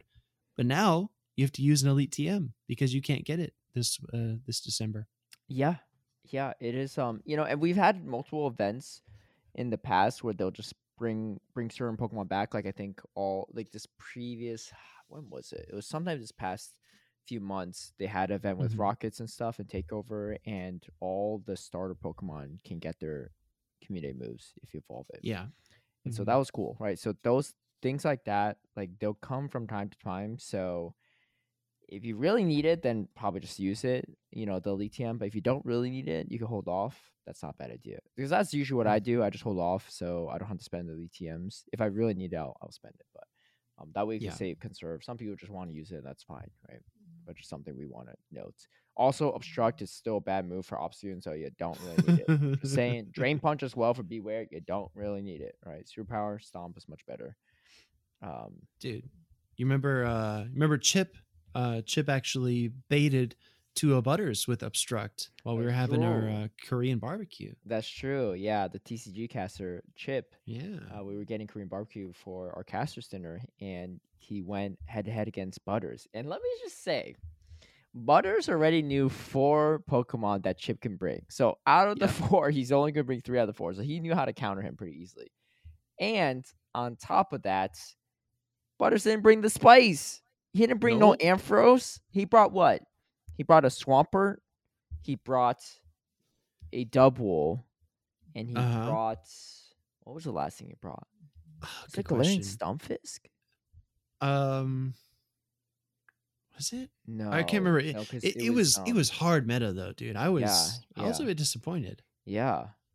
Exposed. Two Butters exposed here. Talking about all this Yeah. Ampharos talk whenever. His spiciest thing was a double. It was a Yeah. Swampert double, and man, I'm blanking out. Like, we don't have footage of this, unfortunately, but we're watching it. No. But anyway, he got baited with the obstruct from Chip. on double. On double, on double. So, anyway, but overall, obstruct's not great unless you get it shielded, right? Otherwise, it's just. I mean, that Mhm. situation didn't hurt Chip, but. Um. Yeah. So those are feature tags. Definitely note. And again, I don't know. Maybe I'm being too picky today. Saturday, Sunday, it's 9 a.m. to 9 p.m. You can get these feature tags. Why not do 9 a.m. Saturday until 9 p.m. Sunday? Why cut out those what uh like the, that 12 hour block between Saturday and Yeah. Sunday? Like, what if people have work or are busy until 9 p.m.? You gotta wait. They gotta wait till the next day. Like, why? Why make? Why make life harder for us than it needs to be? Like, what is going to happen from 9 p.m. Saturday to 9 a.m. Sunday is going to game be game breaking for people to evolve their Pokemon? I don't understand. like, yeah. like it, like Yeah. they're at home. It's not like okay, I get raids and stuff like that, or maybe spawns even, but like people are not outside walking around late at night evolving Pokemon. You just do that in the comfort of your home, right? I Mhm. Exactly. don't get like these are like I will like credit where credit is due. Niantic does a lot of great things for quality of life purposes. But then there's other things that just make no sense for quality of life purposes. Like this is not a like yeah, most people for the most part will pay attention to this and evolve. But there I guarantee there's gonna be random people that might not be paying attention or will think, well, why not? It's during the weekend, I probably can evolve it. Or they might not read the details very carefully. So we're saying it right now for you all, but at the same time, like Niantic, what why? Like why not just give Yeah. them 12 hours? Yeah, and just think about like for example the Ursaluna thing. Think about uh like a casual player. Let's say you didn't get to play Teddiursa Community Day. Let's say you were Mhm. working or you're at a family event or you were traveling, and let's say you know you just picked up the game a year ago and you've only caught a few Teddiursa, but you really want to use a competitive Ursaluna and Master League, right? You're like, okay, this is a Pokemon I can grind out. I can play this. This is going to be great. So not only do you have to pick just one day to go out and catch it, right? Because it's only going to appear in in mass on Sunday, but you also have to track uh, the moon that's going to come up in the game, figure out when that's Mhm. going to be, and then cross reference that with until 9 p.m. Uh, when you can't you know teach any more moves and evolve anything else you know to get its community day move and then you also have cross reference that with your daily schedule what if you can only play oh what if you can only play from like You're 9 so to 2 and then you have to like go to work but then you have to evolve like while you're at work i don't know i don't know it's you're, you're absolutely right because before you said that, I didn't even think about that. But now that you mention it, you're right. It's from 9 a.m. to 9 p.m. Saturday and Sunday. You could get the community exclusive moves. But the thing is, for Ursaluna to evolve Ursaluna, you could only do it from 2 p.m. Uh, Saturday until 6 a.m. Sunday. So you lose seven hours. Oh, you lose what? Is it seven hours? Uh, you Uh, lose about five yeah. hours on the first day, right? Yeah. 9 a.m. to 2 p.m. You can't actually get high horsepower, or you can't actually evolve Ursaluna. You can get high horsepower, but you just can't evolve it, so you can't can't really get Ursaluna in general. So five hours are gone there, and then at 9 p.m. is when it stops. but you can still evolve a Ursaluna until 6 a.m. on Sunday. But it's like pointless. What do you from 9 p.m. to 6 a.m. Saturday into Sunday? You can evolve a Ursaluna, but without high horsepower. That's so confusing for people, right? Because people, are gonna be like, "Oh, I can get Ursaluna. Wait, why does it not have high horsepower? Right? Like it's got just whatever else it learns, right? I'm just like, what? Yeah, It's just, and then again, the same thing happens on Sunday, 2 p.m. to 5 p.m. I, I, I don't know, man. Like it's just I love I Yeah. love like them trying to stick to a theme and all that stuff, but like just just make it easier for people. So, you know, just like, yeah, honestly, like if they want to keep the 2 p.m. to 6 p.m. 6 a.m. thing for Ursaluna and the 2 p.m. to 9 p.m. thing on Sunday, like sure. And you know what? It would make life a lot easier if you could just evolve from 9 p.m. to 9 a.m. Saturday to Sunday. That like uh, like get the exclusive move. So that way you don't actually get the overlap. If you want to keep the full moon thing, fine. But you're doing the full moon thing on a staggered schedule with the community exclusive moves. Like I don't. Yeah. So so here's the thing, right? I I know Niantic has like a targeted mission when they want to engage players, right? They want people to go out and engage in their community for a raid hour, spotlight hour, community weekend, whatever it might be. But I feel like it, I feel like you can encourage people to play, but you can give them extra incentive to go out and meet with each other and like be condensed in a condensed area for limited events, right? It's not like one or the other. It doesn't have to be like uh, I- think you should get additional benefit instead of just the same benefit as ev- everyone else, but the additional time obligation. Does that make sense? Like mm-hmm. you, sh- you should be able to play the event, like you said, nine to nine. I think that's fine. That, that should be like the whole event, so you can play globally, no matter what's going on in your life. But if you want to like really get into it, if you have an open weekend and you want to link up with your community, you have the free time. I think you should get like extra incentive for doing that. I think going to in-person raids you know there, there should be like additional spawns after the raid just for this weekend right there should be additional evolution times there should be bonuses that are applicable to in-person that's just my opinion Yeah, I mean, who gonna really rate these one star raids, right? Uh, i know i know They're one star raids of Pokemon that you can't even get community exclusive moves of either. Like on top of that, like what? yeah what we prepping for? Like the next event five years later? I don't understand. But yeah anyway, Dude, this whole talk- this whole yeah, ahead. go ahead. No, no, what were you gonna say? i was say this whole podcast feels like a t segment Dude, we haven't even gotten to the T segment yet. You know, let's let's move along too. We should probably yeah. Sure. Anyway, community day. It's gonna be a fun time for sure. But again, it's just things to work, things to make note of is the times, right? You gotta Mhm. don't mess up the times, right? Speediest Chief and Caleb Peng told you so ahead of time. But anyway, again. I have no idea if anyone from Niantic listens to this podcast. Probably not. And if they do, I don't know if they have the changing power. They might not even agree with me. So mm-hmm.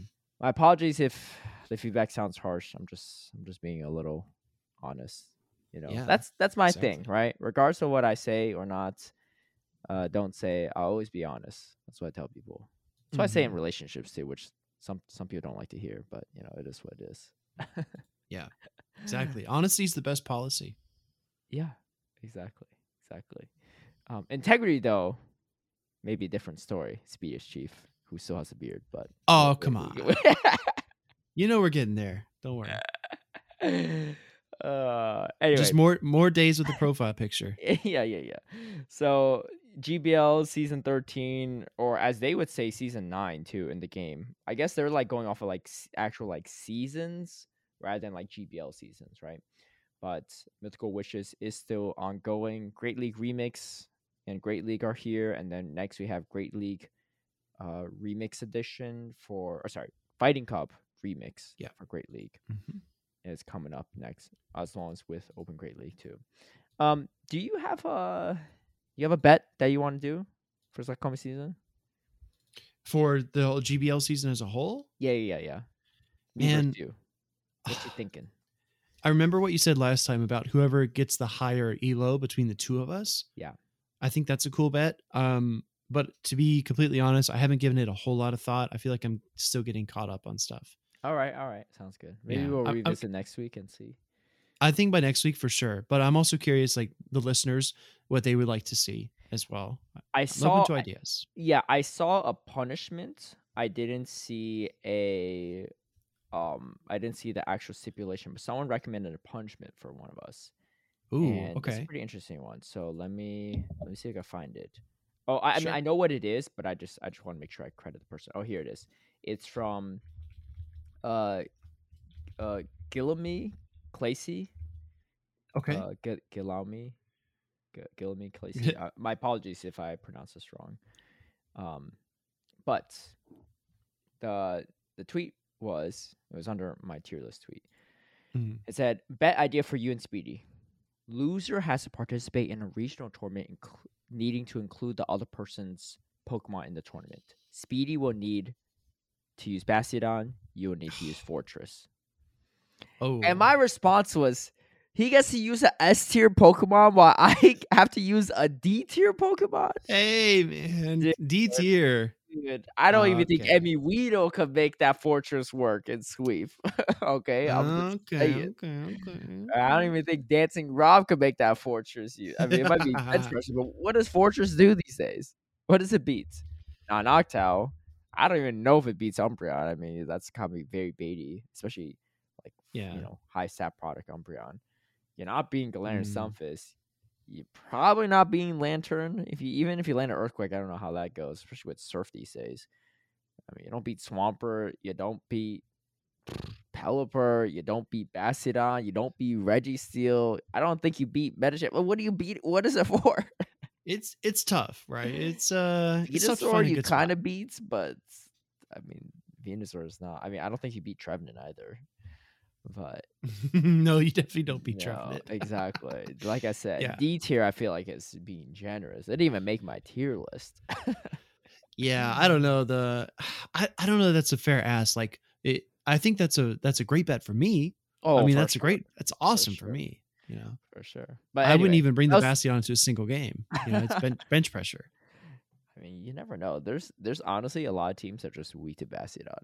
Like like Mhm. I faced one person in open Great League tournament, and their only counter Bastion was with the Ox defense. It's not bad at all. Oh. Yeah, that's a good time if you're Bastion. But anyway, so that being said, uh, we'll we'll we'll, we'll think on it. I mean, if people have suggestions, feel free to let us know. But Mhm. we'll probably read them and ignore them. Depends. Depends. Maybe not ignore them. We'll re- we'll read them and consider them, but they've got to be Yeah. Well formulated, I guess. Anyway, Yeah. so And worse for Caleb than they are for me. That's the other thing. There we go. I, you know me, I'll still work my my butt off to win it. For sure.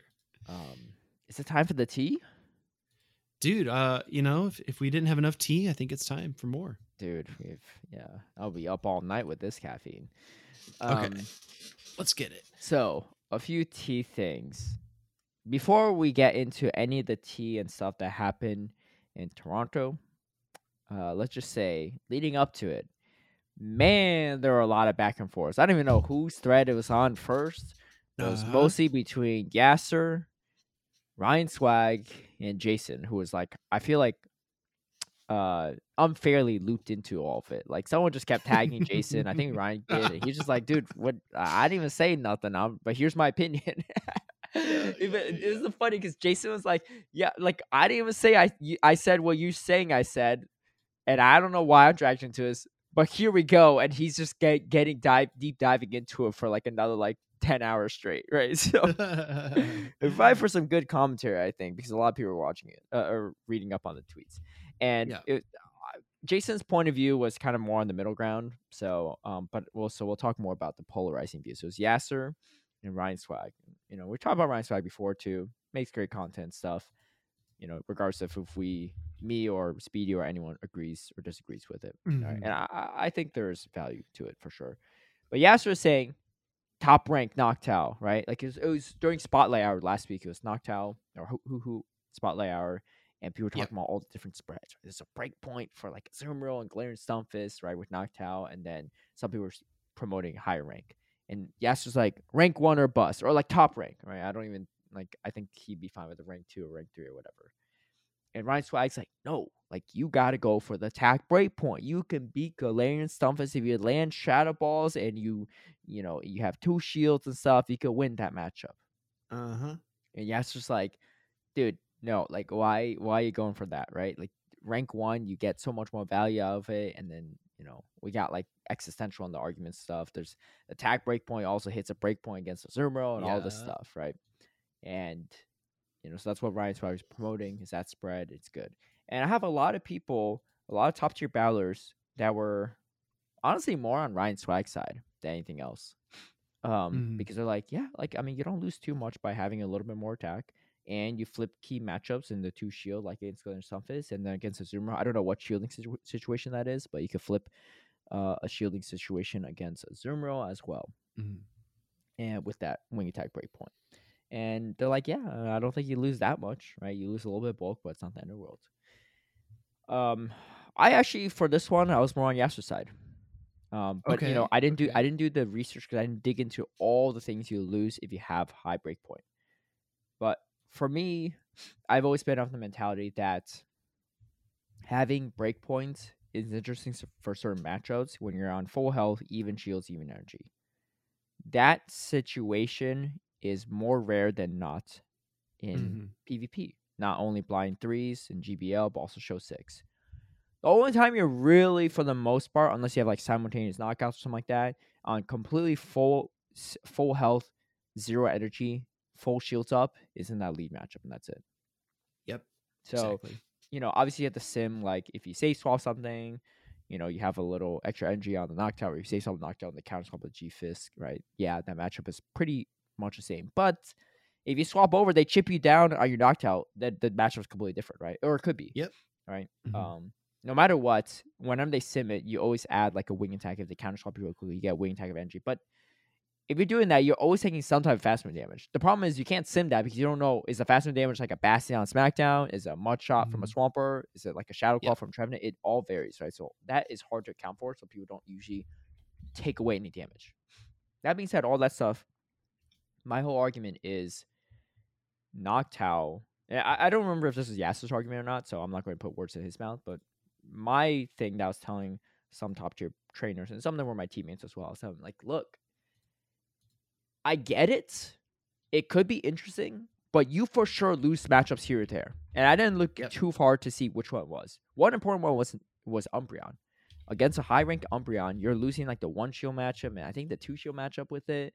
And hey, surprise, surprise, Umbreon, pretty pretty dang strong, especially in Mhm. show six. He's lack of charmers and lack of fairies, pretty dang strong. We saw two Umbreons in the grand finals, right? And so so you're gonna lose things, right? I'm sure there's more than just an Umbreon matchup, but you know, I'm sure there's also a lot of things you don't actually lose. It's about the same as a rank one, right? Or a top rank one. So again, pros and cons.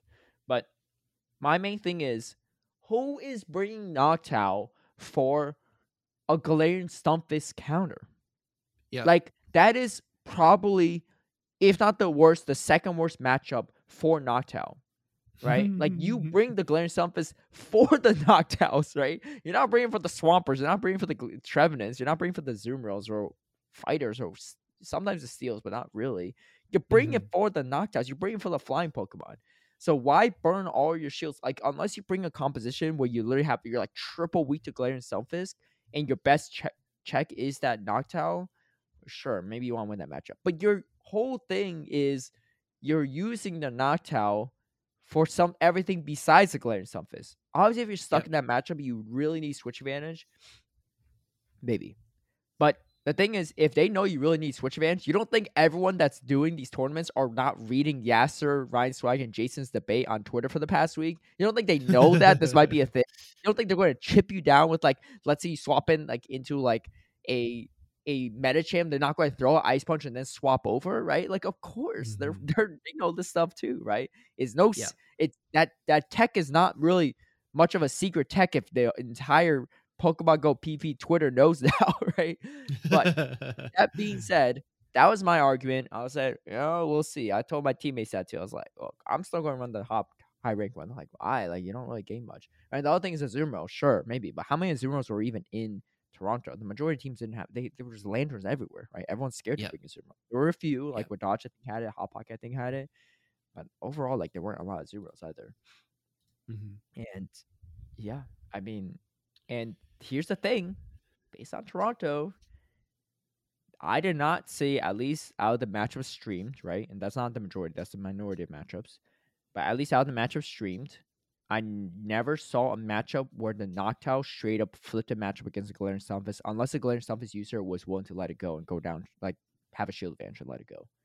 Yep. Right? I Exactly. did, did know there was never a situation where like two shield Noctowl needs switch advantage and the Galarian Stunfisk user needs switch advantage and the Noctowl breakpoint came in handy. One, it's hard to tell if these even have breakpoints, right? I don't think every Noctowl even had the breakpoint, but even if they did, I didn't see it happen, right? As predicted, because you don't usually want to stay in that matchup if you're Noctowl. If you switch out, and if you can't switch out, the Galarian Stunfisk user is going to win that in most situations. I mhm. just see a few Galarian Stunfisk users shield Shadow Balls, but they just want to maintain their switch advantage, and yeah, they're able to because Yeah. of that. Um, so there's that, and then also Umbreon, it's all over the place. But Yeah, Anyway, right.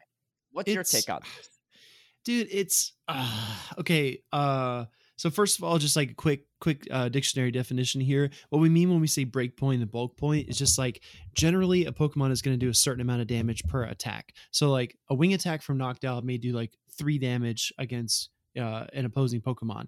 But if you attack weight the Noctowl, if it has like five, six, seven, eight attack, whatever the threshold is, it could jump to four, right? So that's like the main difference here because one extra damage turn after turn will tend to add up over time. But like you said, Caleb, I, I really don't feel like we saw any even situations where like a Noctowl just bodied a Galarian Stunfisk with a shadow ball, and we're like, oh my god, this this must be the attack we did Noctowl. This is like the moment, you know, where the clouds open, and this is the one, right? This is the uh the fruits of the labor being shown on stream here. You know, we never we never had like an epiphany moment like that. Um, but it's so to me, honestly, the thing is that it's so time consuming to find these Pokemon because um let me just preface by saying this. The utility that i see in a lot of what ryan swag does a lot of this uh, work that he does the research the calculations the utility is that people can now look at their inventory and maybe they don't have a rank one or a top 10 or even a top 50 or top 100 they can look at their inventory and like a butters they have a 15 12 9 Noctowl and they're like this isn't a rank one. Uh, I don't think I can bring this to a tournament because it's just not good. It's going to be get, it's going to get beat by other Noctowl because it's inferior. But then they, they look at this kind of breakdown that Ryan Swag or Tua Butters has done, and they say, oh, not only does this pick up most of the matchups, but maybe I can even like have a slight edge, like a four HP advantage edge over Galarian Stunfisk. So maybe this helps gives me the confidence to go compete. And that's like the benevolent side of it, right? That's like, okay, maybe there's a chance here because I can use what I have at my disposal. And I like that angle. I think that's a really good angle because not everyone has access to the same resources. But I don't feel like that's where the focus is in a lot of this debate. I feel like the focus is always on like my IVs are inferior, so I need to find an edge because otherwise, you know, all the grinders who have the rank ones are just going to stomp me and I have no chance. No, it does regardless of skill, team composition, team reading, energy management, any of the stuff we talk about, just because of my IVs, I can't win. And I think that's the wrong perspective. Now, what I was going to say before, before I got, you know, in, into that bit there is that I feel like it's so time consuming because you have to look at the Pokemon you catch, you have to matrix them up against the rank one. You have to not only look at generalized IVs for your opponents, but also maximized IVs because a lot of trainers do bring their best Pokemon to these tournaments. So you're not going to fight like a rank 699 Galarian Stunfisk. It's going to be like a top 50 Stunfisk. So you have to say, okay, my Noctowl can beat, you know, a top 1000 Stunfisk, but it loses to the top 15. And then you have to like cross reference that. Then you need to look at the uh, break points and say, okay, I get a break point on this, this, and that, and that's great. And then you flip it over to bulk points, and it turns out you take one extra damage from Charm. And you're like, oh, well, that means I lose this matchup against Charm. So there's so many things you're like juggling in your mind trying to figure this out. When if you want the most, uh, I think like straightforward, uh, palatable, you know, less time consuming approach, you just need to go for the high rank because, like you said, the battles are fluid. It's very, very rare that you're able to like two shield up against the Galarian Stunfisk, CMP tie on every single move, uh, you know, predict every swap, not get Mhm. caught on. And uh, a lot of these matchups, they flip, yeah, but the margin might be so small. It's like between a margin between one and 10 HP, in my opinion, is not worth it because uh, a single counter, uh, you know, three extra mud shots, switching in late and catching a volt switch, whatever it might be, just instantly deflates that entire matchup that you've been prepping so long to to execute on. That's just my opinion. Yeah, I, I feel I I uh, completely agree with you there. And you know, there here's the thing, right? Not saying like people that look into breakpoints or Ryan Swag work stuff like that, there is no benefit to it. Because like you said, there is benefit. I agree with what you said, and also if you run uh, like whatever rank you run, there's always pros and cons. There will always be pros and cons. The pros start like you might have less pros, but there always is going to be a pro, even if you want straight attack weight, like 15 0 0. There Yep. is slight benefit to it. It does come with a lot of negatives. There's slight benefit to it. So it's really finding a balance, right? Because you run certain things that have really high bulk, then you typically have more pros and cons. But like one matchup that's pretty important is Galvantula and Scrafty, right? Galvantula Yes. mirrors and Scrafty mirrors. If you're straight up in the lean matchup, right, in a meta that's heavy with Galvantula or Scrafty or both, Mhm. you're you don't want to be you don't want to have the higher bulk Pokemon. You don't want to be losing CMP because that matchup gets really uncomfortable. Um, Scrafty not as much, I guess. I mean, yeah, you end up CMP losing CMP on the Power Punch, but especially the Galvantula one because you're you're getting debuff before you even throw your lunge, and so you're always you're going to get like more and more behind in that matchup, right? That mirror matchup. So, you know, but like like there's you if you run something like a breakpoint thing, honestly, the biggest benefit is, in my opinion, you're going to win CMP over the other trainer. And it's good to know if you have certain breakpoints, right? That have- always comes in handy. But let me tell you, it's unlikely going to be the end all be all. At the same time, too, it's unlikely going to be the end all be all if you run rank ones. The better player typically wins. Right? Mhm. We had a mirror match, uh, uh, Magic Mason versus Brown Baller, and I remember specifically in those matchups, Brown Baller definitely won, uh, lost CM, so had a high ranked Noctowl because he lost CMP there. He had a higher ranked Umbreon because he lost CMP there. I think he had a higher ranked Galarian Stunfisk, Yeah, I think and so. and he had a high ranked Medicham. I'm not I'm not sure about Mhm. Galarian Stunfisk. Medicham, yes. Lanturn, he had a more attack weighted one because Magic Mason actually lost CMP there, right? Yep, I, t- I took note of this, right? And Magic Mhm, Mason still won because he had he didn't have as high ranked Pokemon as Brown Baller. You know why? He just played better, right? Than Brown Ball. Brown Ball, Ball played great, but he played better, and that's why he won. And here's the flip side of this: Brown Baller versus Beach. Beach won CMP in every scenario almost, right? I remember that Mhm. there's a strict mirror match. I think it was Noctowl, it was Umbreon, it was a Lanturn, and Beach won CMP in every single scenario because they ran a straight mirror matchup. It was like Noctowl into Noctowl, Umbreon to Umbreon, Lanturn to Lanturn. Maybe the Noctowl was something else. It was something else. It, no, it was triple triple shiny. So I think it was actually a Medicham. I think was the lead. I don't know. Beach just had three shiny Pokemon. In all likelihood, shiny Pokemon have lower ranked and higher attack because it's hard to have a top ranked shiny Pokemon, right? Because you're you're giving up some of it for the shiny flex, but that's fine. Shadow too, right? Shadows, like if you see a shadow Shadows versus as a well. regular yeah. Swampert, they Mhm. tend to have a higher attack. Yeah, yeah, higher attack, exactly. So, but Brown Baller won that set. And it, Uh-huh. and like I said, it's not because Brown Baller had higher rank because he had higher rank versus Mad Mason. He just played better, right? And Mhm. so I think people put way too much stock into this stuff for for the purposes of changing outcomes in battles. Like I look, I Yeah. mean, I'm I'm definitely one to brag about getting a high rank Mandibuzz or a Shadow Machamp or whatever, right? On Mhm. Twitter. That's a good little flex. But at the end of the day, I know that my IVs are not are not going to be what that carries me to a victory consistently. Right? Yep. Sure, I might win some because of it, but I've also lost plenty because I lost on CMP in the end and we're in a mirror matchup or whatever. And I was one Mhm. charge move away. So anyway, I enjoyed the debate they had. I will say that. Yeah. But I don't think I think people across the board put way too much stock into that being the outcome determining factor. It's always good to Yep. know where you stand, but at the end of the day, like, dude, don't stress. Honestly, if people spent more time honing their PB skills over Twitter debates, they probably make it Yeah. in tournaments. I, I mean, there's Yeah. no shade to anyone that's on Twitter. Look, I I spend most of my time reading all these Twitter drama too, so I'm I'm probably take away a lot of my own potential skill gains on PvP. Right, I probably spent more time on Twitter than GBL this past week, but Yeah, right. but that right. being said, like it's just it was an interesting debate. I don't think, like I said, I don't think either side's right or wrong. I think for this specific argument, I'll personally side more with Yasser, but Mhm.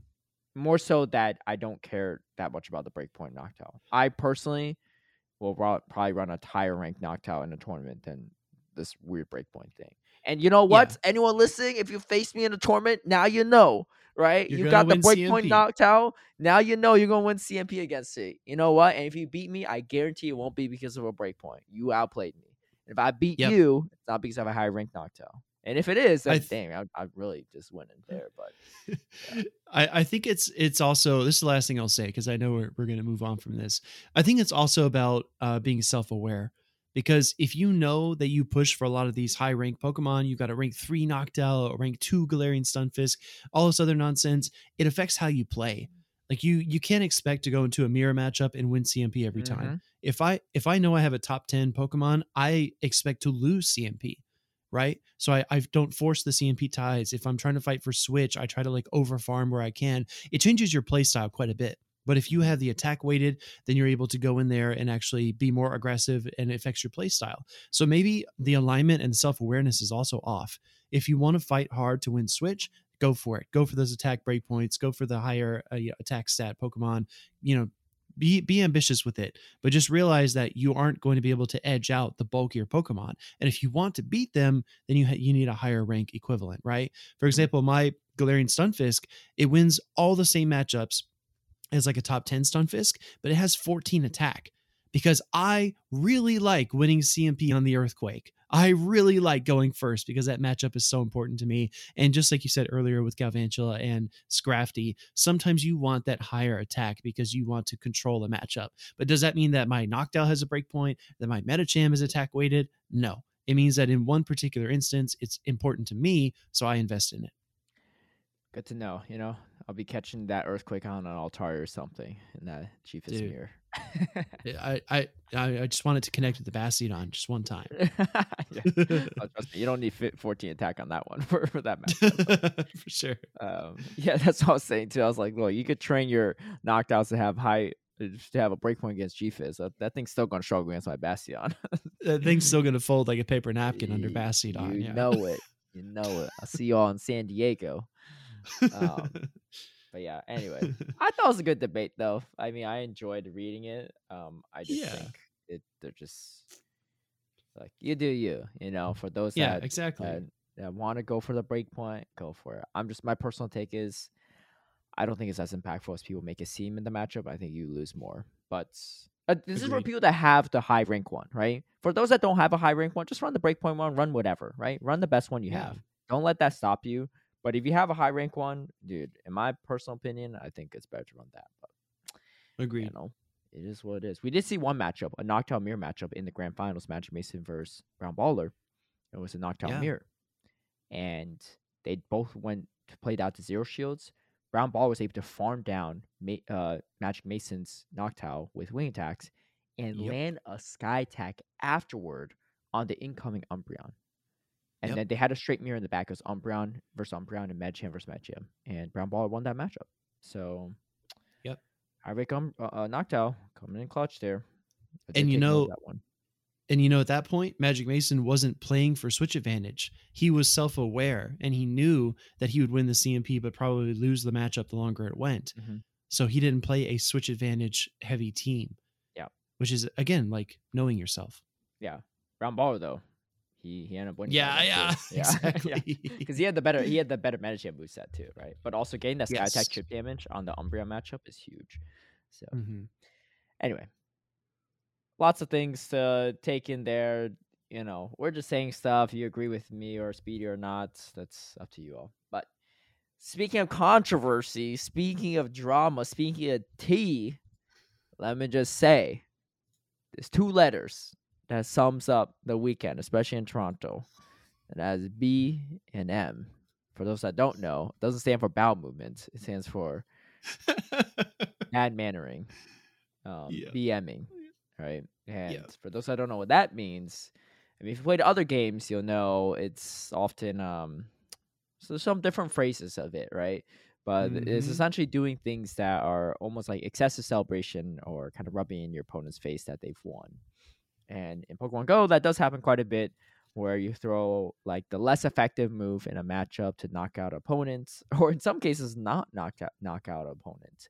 Yeah. And that's really where this really one starts. And uh, let's put it this way: it starts off with our friend Dijon the Jin, who uh, started this whole thread, and it was four days ago. He posted on Twitter. It was during day one of Toronto, and it was Brown Baller versus.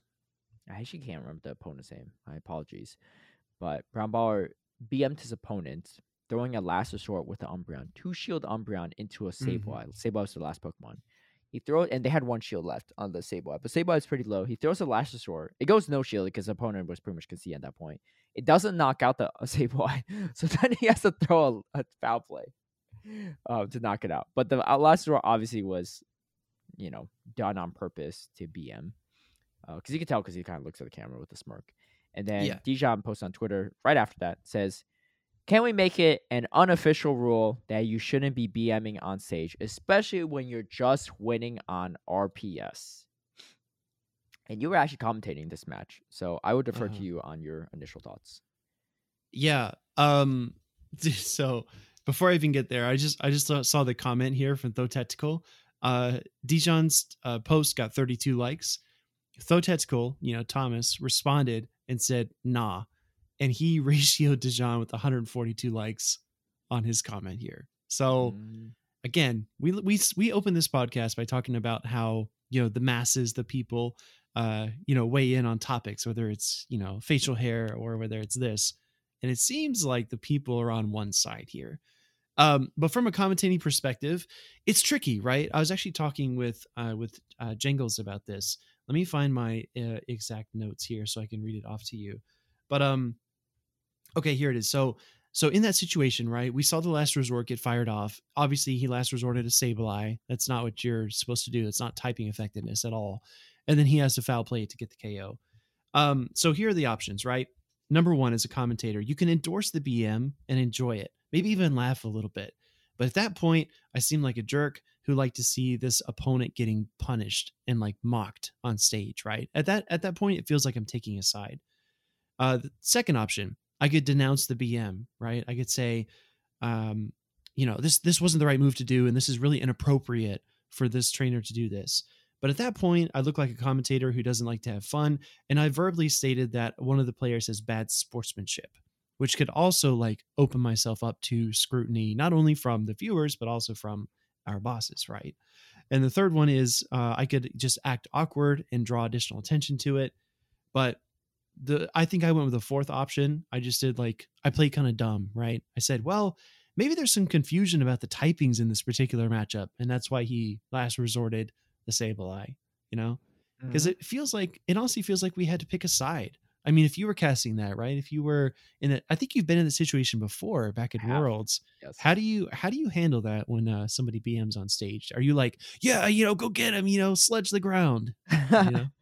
so it's actually funny you say that because you know people don't know this, but me, you, Butters, and Mark Sun, the four commentators for this tournament, we talked about when we are getting pizza after after the tournament, and because there were a lot of it happened, and this did actually yeah. happen at Worlds in London it was Marto, uh, who infamous for BMing people on stream, uh, BM'd opponent. Uh, he threw a sludge bomb against a Diggersby with a low HP Toxicroak, and it was definitely on purpose because he looked at the camera and like smirked a little bit, right? And everyone kind of recognized it when he had obviously a mud bomb, mud bomb being neutral, sludge bomb being resistant into a ground Diggersby. Uh, here's the thing, actually, Sludge Bomb actually does do more damage in that situation. So technically, it's not true BM, but it's the concept of throwing a resistant move, right? Um, yeah, so it, it, was a low health Diggersby, so anything would have knocked out. But assuming, let's say assuming, and I, and I think a lot of people didn't know, myself included at the time, did not know that Sludge Bomb is actually doing more damage. It's a more effective move, I guess, in that scenario when you have no shields and that's the final Pokemon. Um, I think we all consider BM, and Marto was pretty much implying that, and people watching. Yeah. And for those that don't know what I'm talking about, you could YouTube 2022 Pokemon World Championships Pokemon Go Day 2. That'll pull up the video and you go to the 4 hour and 20 minute mark. No way it's 4 hours 20 minutes. Are you serious? no shot. Oh my god. No Took way. a screenshot of it when I found the clip because I found it when we No were getting way. pizza, right? Four hour 20, 20 minute mark, right? And it's that battle around there. Anyway, yeah, I know. I'm not, I'm not even like joking. That's 100% it. Um, Dude. so for those that don't know what that means, uh, you might be too young or you It's a Google it if funny number. That's yeah, all. It's a funny That's all. Um, that being said, so I commentated it, right? And I was talking about it, and I actually Uh-huh. did laugh, right? I actually did laugh Yeah. when it happened. I was like, oh, I was like throwing throwing the non uh non effective move, and I tried to explain. I was like, you know, some might see this as potentially. I think I said bad mannering, right? Um, Yeah. But uh, and I try to clarify. I was like, but you know, I like we know Marto, and uh, he's going more for entertainment here, right? Out of he's Mhm. not not trying to disrespect his opponent or anything like that. And I, I mean that's me putting words in his mouth, but that's kind of my assumption. And based on what I know, Marto, Yeah. that is what he was going for. Um, so I have commented a s- situation like that, and that's my approach to it. I- don't know if I do exactly the same thing if I see it again, but that's be that would be how it said it, right? And there Mhm. was interesting thread. Some people were like, you know what? It's not the players. It's not on the players to. They can play how they want, right? It's not their job to do whatever. They can do what they want. BMing is like harmless, whatever. And some people are saying on the other end, like, oh, like what if someone's really nervous on stage? They might like be more offended by, it, or they might just be offended in general, even if they're not like nervous, you know, blah blah blah. Like some people are like, oh, if someone did that to me, and I have some choice words with them, whatever. You know, Mhm. it is what it is. I, I think there was a lot of debate on this in so many different realms, and the, you know, obviously, uh, like I think at the end of the day, I think this is the actual reality to it, and people can disagree with me or not. I think there is Mhm. no right or wrong answer here. You know, Yeah. and some people might disagree with me on that, but that's my take. I think because it's not against the rules. The Pokemon like company doesn't, to my knowledge, does not care about this. I don't think Niantic cares about this. You can choose however you want to play, and you know. But the thing is, at the end of the day, I get it for those that are against it. Some people might have, you know, a negative reaction to it, right? Some viewers. You can't say like, "Oh, it's no big deal," so you should just grow up and deal with it. Sure, right? That's your point. That's might be someone's point of view, but you can't control how someone else is going to feel, right? To your Yeah. actions or someone else's actions, right? That's how you feel, even if the majority feel is okay, right? Um, my personal feeling on it is like anyone can BM if they want to, but you should also accept the consequences of your actions. Consequences, by the way, for those you. that don't know, consequence is not a bad thing. It just means the result of an action, right? So it Yep. could be a good consequence, could be a bad consequence. Regardless, there's going to be consequences, right? Some people might, you know, I mean, like Brown Baller did it, and then um he sparked a debate on Twitter. Obviously, Dijon didn't like it, and some other people didn't like it for the people that liked his tweet, right? But then there's a lot of people that thought it was entertaining or people that didn't care, right? That liked those tweet or other or responded. And that's going to be how it is. Me personally, would I BM, right, is a whole different question, right? Versus how I like see other people. Once in a while I'll do it when I GBL, but the main thing is when I GBL, most of the time I'm not streaming. So like from a content perspective, it doesn't even make sense because like no one's watching besides myself and the trainer, right? And there's there's just actually cultural implications to it too. I remember I was talking to Marto and he was saying, I don't know if he said he prefers not to or not, but he just says be careful about battling Japanese players because they really don't like BMing, right? And I think maybe he's Yeah. BM one in the past and they've brought it up to him, or maybe he doesn't BM them anymore, or I don't know how he got the info from. But if you look at uh, like a Japanese player like Crescent Angels at Worlds in London, uh, finished I think third overall, really great trainer, and one he didn't BM, but also like you could tell like there's cultural differences right? And you and, Oh, yeah. and like you can i'm not going to say like every japanese player is like this but um but uh, culturally i think a lot of japanese players are more on the more humble and modest end right? Like crescent Very angels much. i remember at worlds in london made the sickest catches i've ever seen right? When they're way over the energy catching like like a full cycle from Medicham on like a 1 hp Sableye, right? And all the most random stuff. And his face blank literally like did not pop off on the seat did not do anything. After the battle good games right and just moved on right? No pop off or anything. And that's a that's a huge cultural difference right? You think the majority of people that play in the western world or maybe in like latin america or whatever would not pop off there? No they'd be emotional like oh my gosh like i made a sick catch or like let's go right? Like when you're like you see like some people they're swiping the bubbles and like getting out of their seat already like they're already winning right? And they're like they're like you know Mhm. doing like like a little hand gesture like celebrate right? You know Crescent Angels come all the stage. It's like it's like his shoulders didn't move when he's sitting down when he gets up. Like there's no shoulder movement, there's no nothing, and that's a cultural difference, right? And I mean, for those that are tuning into the World Cup, you'll know, like I mean, those Japanese players when they the Japanese team when they finish out their locker room, they cleaned out everything, right? Like they didn't have mm. to, right? They left yeah. everything very respectful, and for them, respect and you know for your opponents and your space and whatever and modesty is a core value, right? And so obviously I'm not saying we should all be like Japanese players, everyone's different, right? But that's just something you should be aware of. If you play a Japanese player and you BM them, they might take offense to that. Not exactly. to, I'm not telling you you shouldn't do it, but you should also be you shouldn't be mad that they're they're upset with you or find you disrespectful yeah. or might talk crap about you behind your back, right? In the Japanese yeah. community. It might happen. I'm not saying it does. I'm just saying it could happen. And it's just whatever you choose to do, you should always be prepared for consequences. And then that should be a lesson in life, right?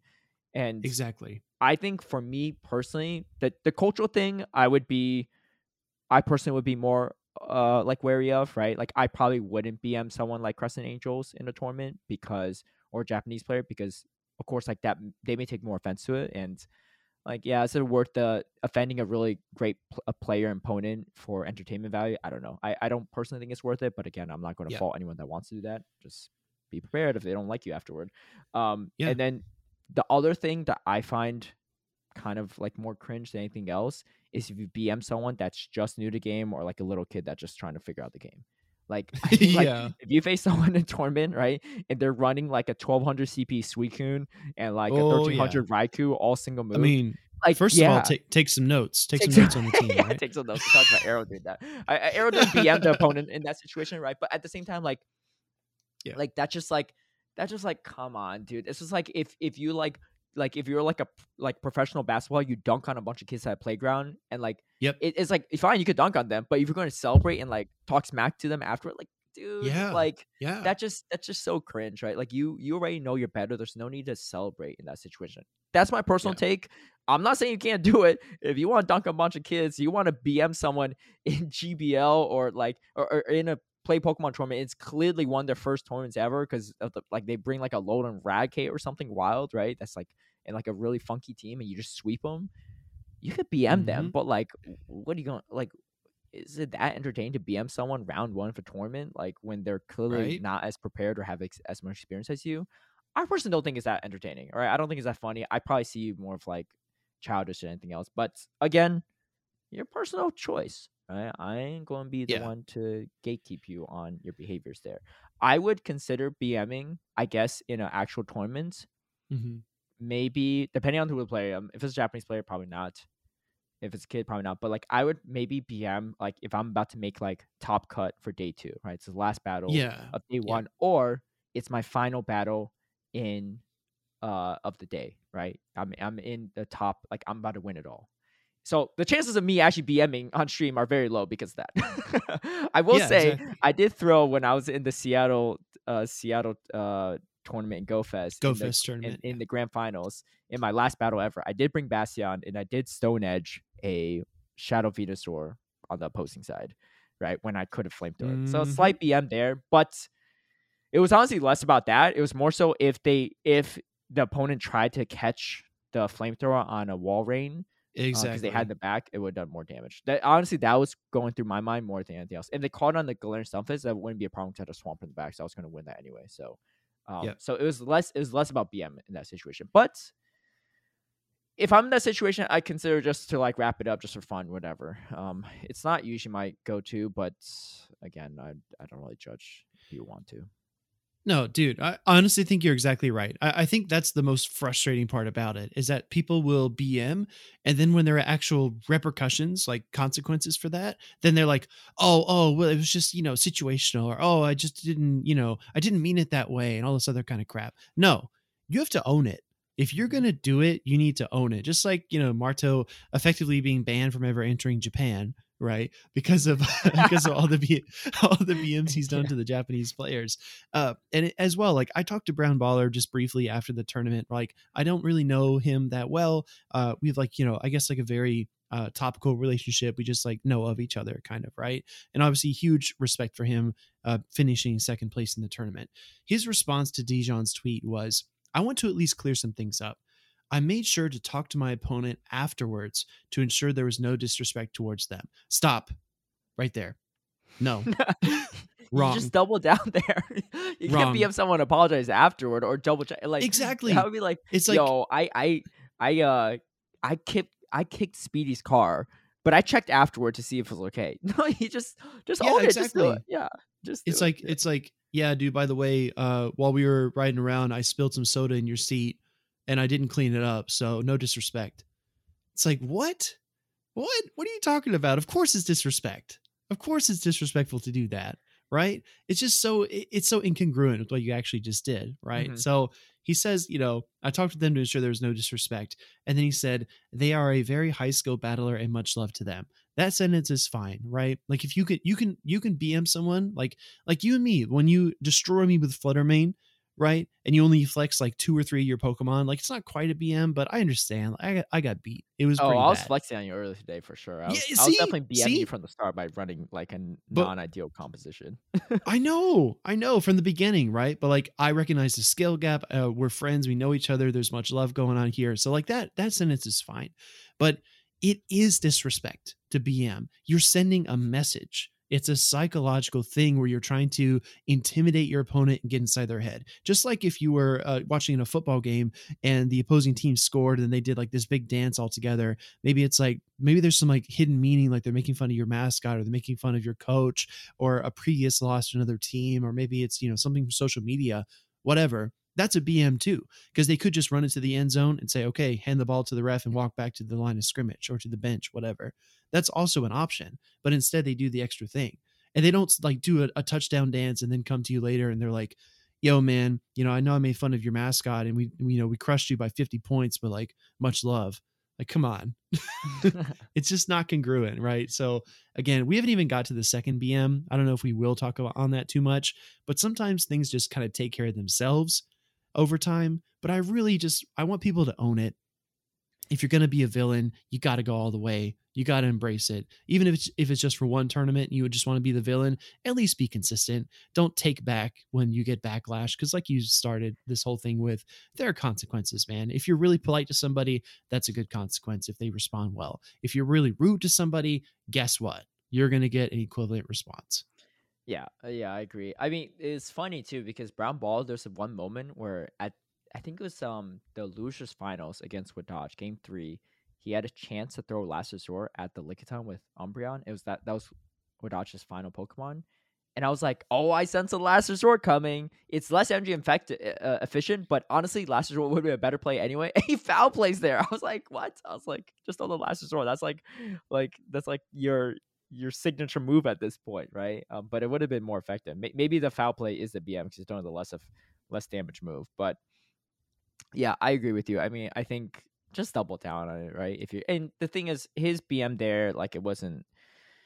It was. It's not like he was just BMing a kid or some Japanese player, right? Which culturally is like a like a bigger deal than not. I think Yeah. honestly, it was just you gotta you gotta knock out the Sableye, right? You got two to one shield advantage. You might as well just knock out the Sableye if you're gonna if you're gonna throw it there. You have to throw the foul play after it's a little a little different. But either Yeah. way, it's it is what it is. I, I don't think it's a huge deal. But yes, so the second BM, and obviously this was day two, right? Top cut, top eights for Toronto. Obviously, a lot of this Twitter discussion already started, was deep into it. So everyone's seen it. And um and so in the winners finals, Wadaj goes against Magic Mason and wins game one very decisively. Has a Lickitung into a Noctowl, but has a lot of health on this Lickitung into his Noctowl. Noctowl has no shields, is low on health. And instead of throwing the neutral body slam, builds up to the resisted power whip and throws the power whip instead at the Noctowl. And it does knock it out though. So um, it's enough. And everyone knows exactly what Wadaj is doing, right? Obviously, that's not the right move. And Wadaj is definitely smart enough to know that as well. But it was going for low BM. Now, here's where I'm saying, look, you got to live with the consequences, right? 'Cause I'm not saying this is why he lost, but he proceeds to go 0 and 3 against Magic Mason afterward, and then goes 0 and 3 against Brown Baller, who was running the same team, right, to get knocked out of the tournament. And a lot of people were like, "Oh, that's karma, right? You've been 0 and 6 since the BM, right?" And here's the thing: if he just threw body slam there, those comments would not be there, right? Unfortunately, he goes. He'll probably go 0 and 6 either. Like it's it's not because he threw a power whip that he went 0 6. Like come on, that's, that's like, yeah.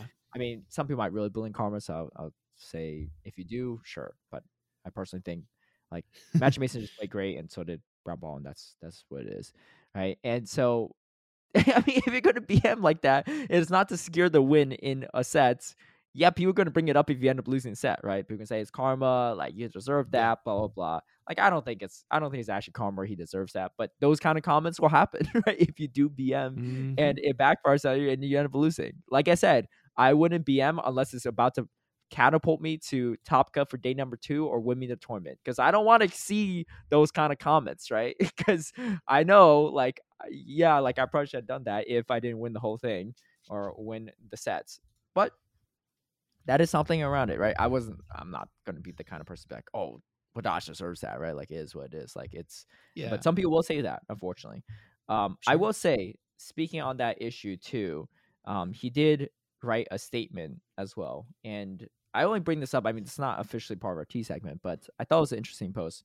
He wrote a long Twitter post about this, and you know, he obviously felt devastated from tournament because he was pretty much one set away from making it to qualifying for Japan and end up third place, which was the closest he could get to winning a ticket to Japan without getting one um, for Mhm. Worlds.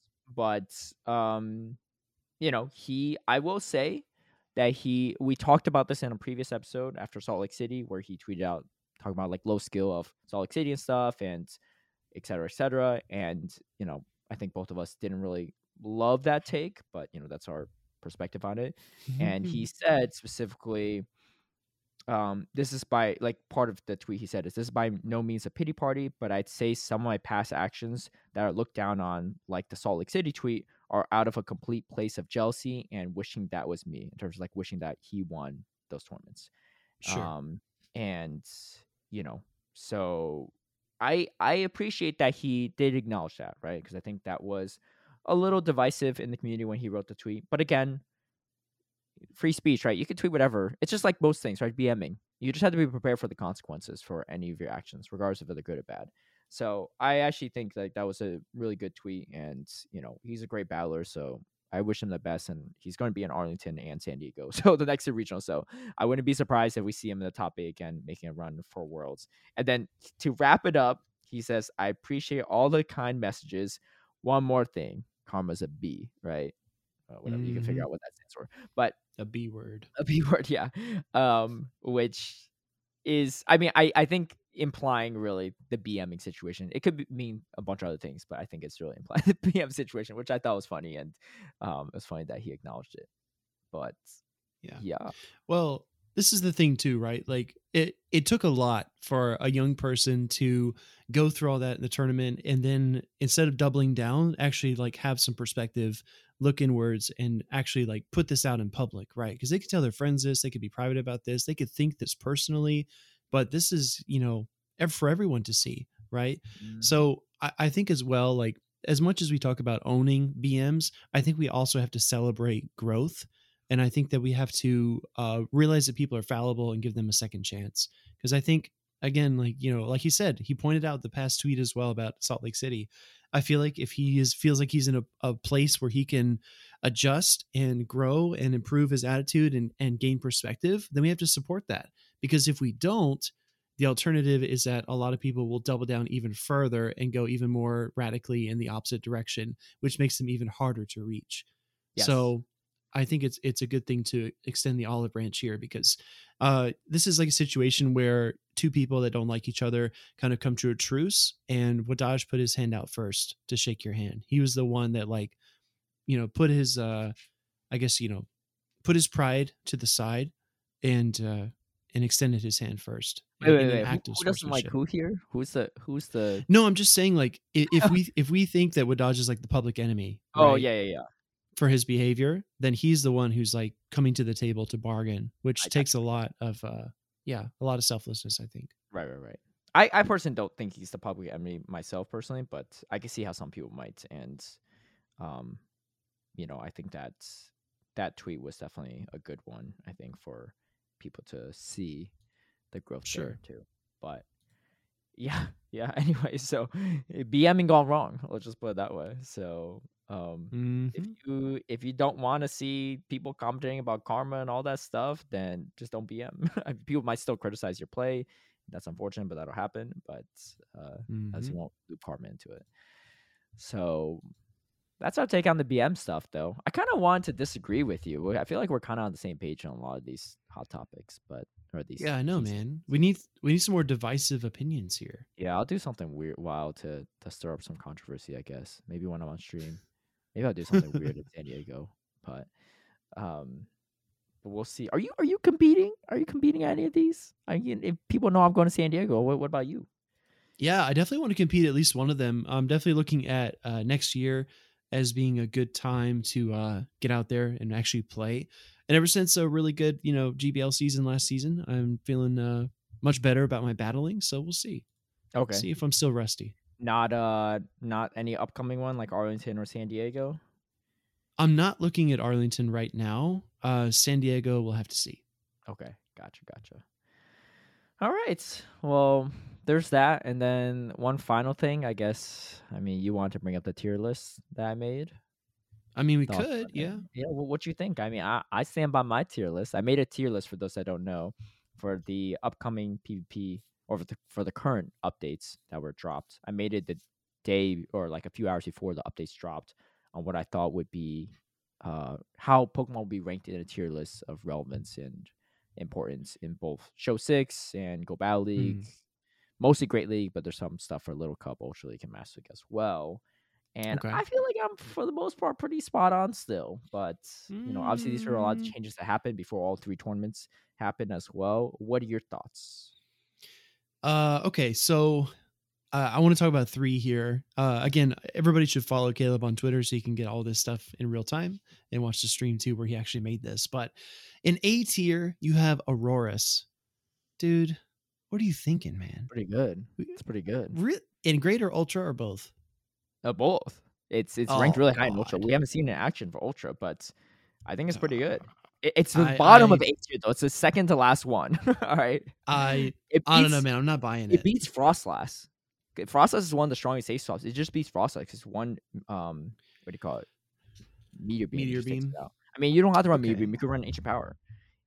It was very good in Okay. factions too. It won the metas because it's one of the few things that beats the dragons and Froslass, which are two of the like Dragonair and Froslass, which are two of the strongest safe swaps in that meta. Okay. Well, you uh mm, okay. Shadow Ball I don't know, but Shadow Ball does a little less than I thought. It only takes 56% Yeah, of your HP. they can tank it. Yeah, you can't can tank, a meteor one beam. Shadow Ball. Yeah. Hmm, interesting. Uh, that was the first one. I was like, Aurorus really? I, I, I just, I don't know. I don't agree with you. Checks a lot of the flyers too. Noctowl, Gliscor, Uh, Teleport's not too bad.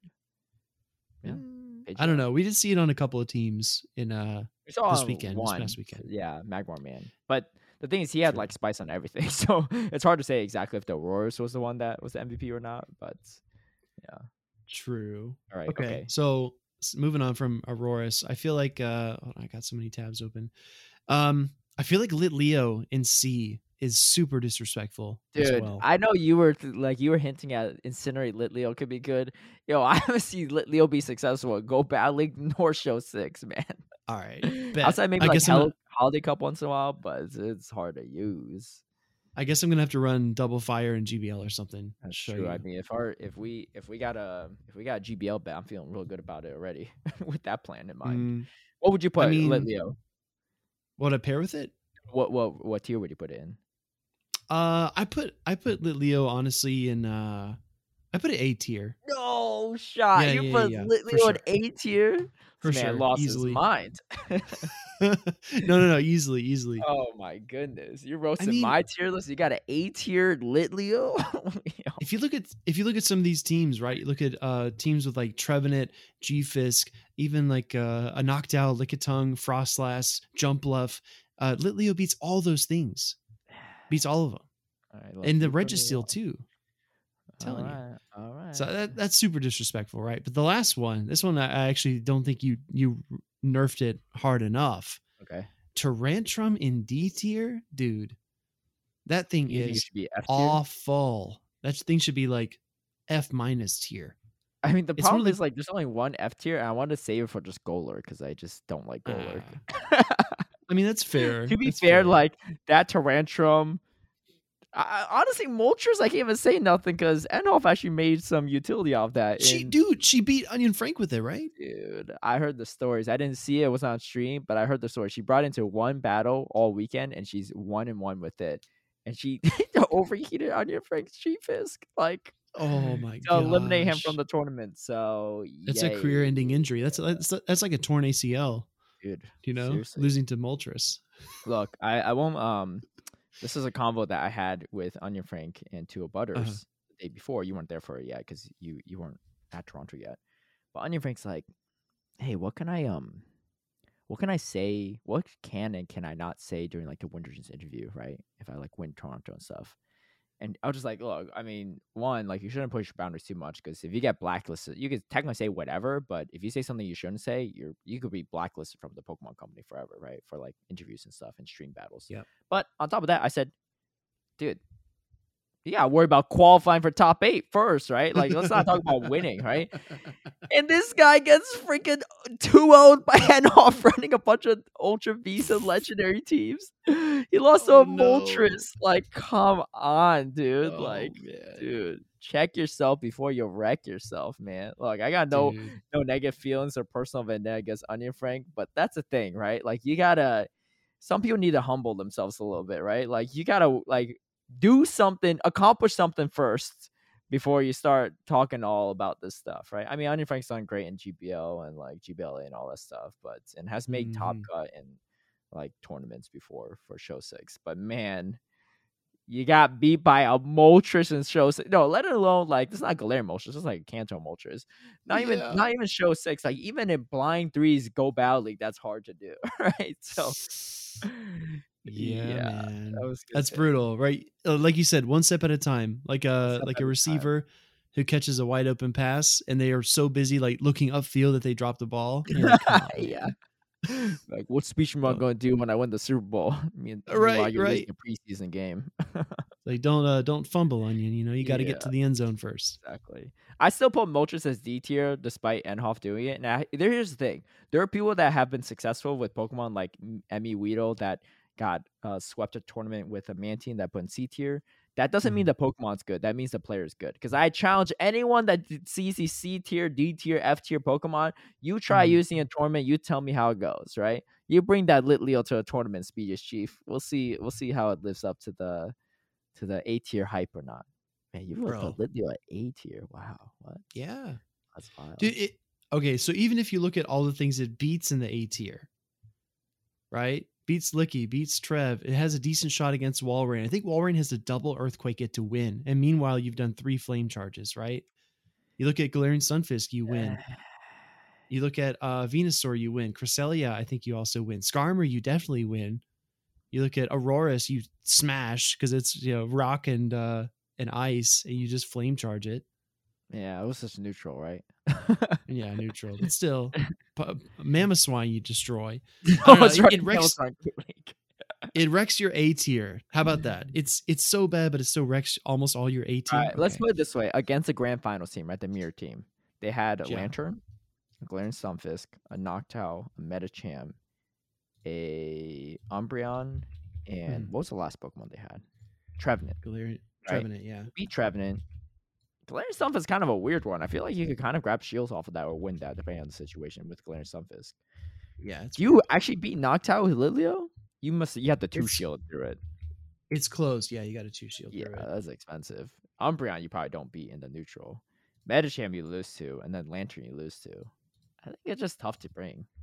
It just doesn't have Mhm. enough neutral play, I think, against everything. But look, prove me wrong. Prove me wrong, Speediest Chief. Yeah, if you win a regionals or international with it, I will. I don't know what you want me to transfer.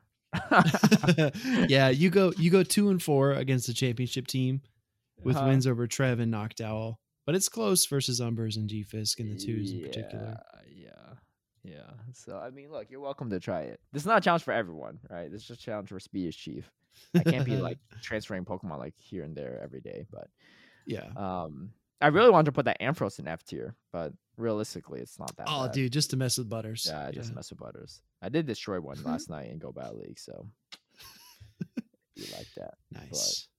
Anyway, those are the those are the ones you disagree, the big disagreements. Yeah, yeah, those are the three I picked out. I was looking over the list and I agree with a lot of it, but I was like, man, what is Caleb thinking?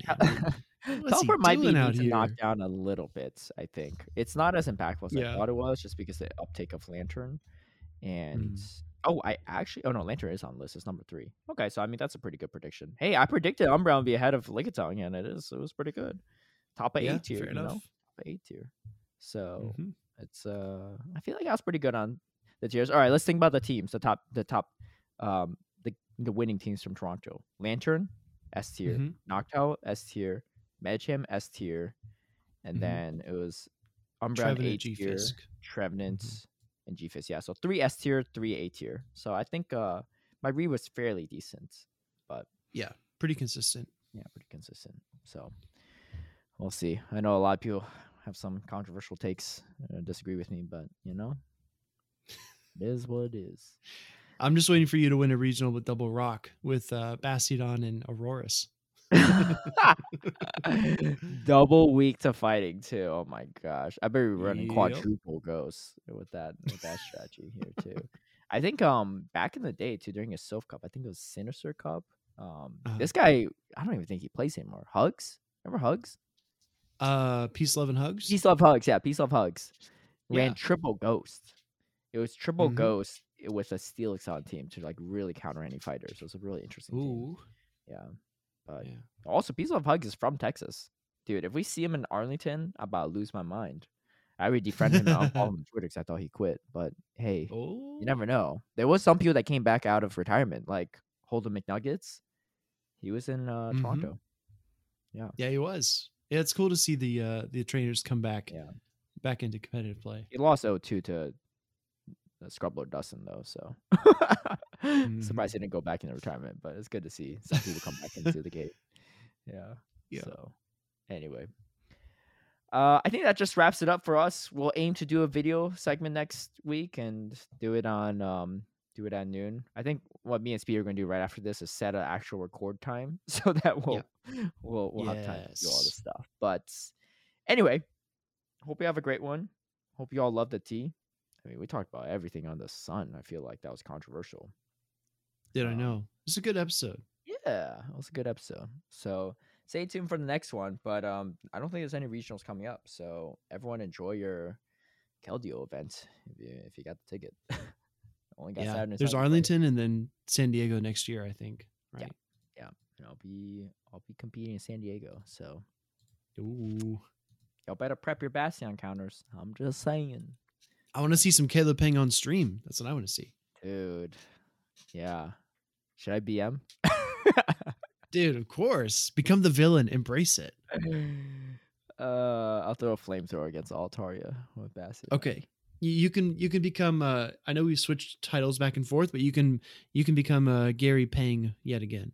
Mm, I like it. I like or, it. or Caleb Oak. Caleb Oak. I'll be uh I'll be Caleb Giovanni. oh, there you go.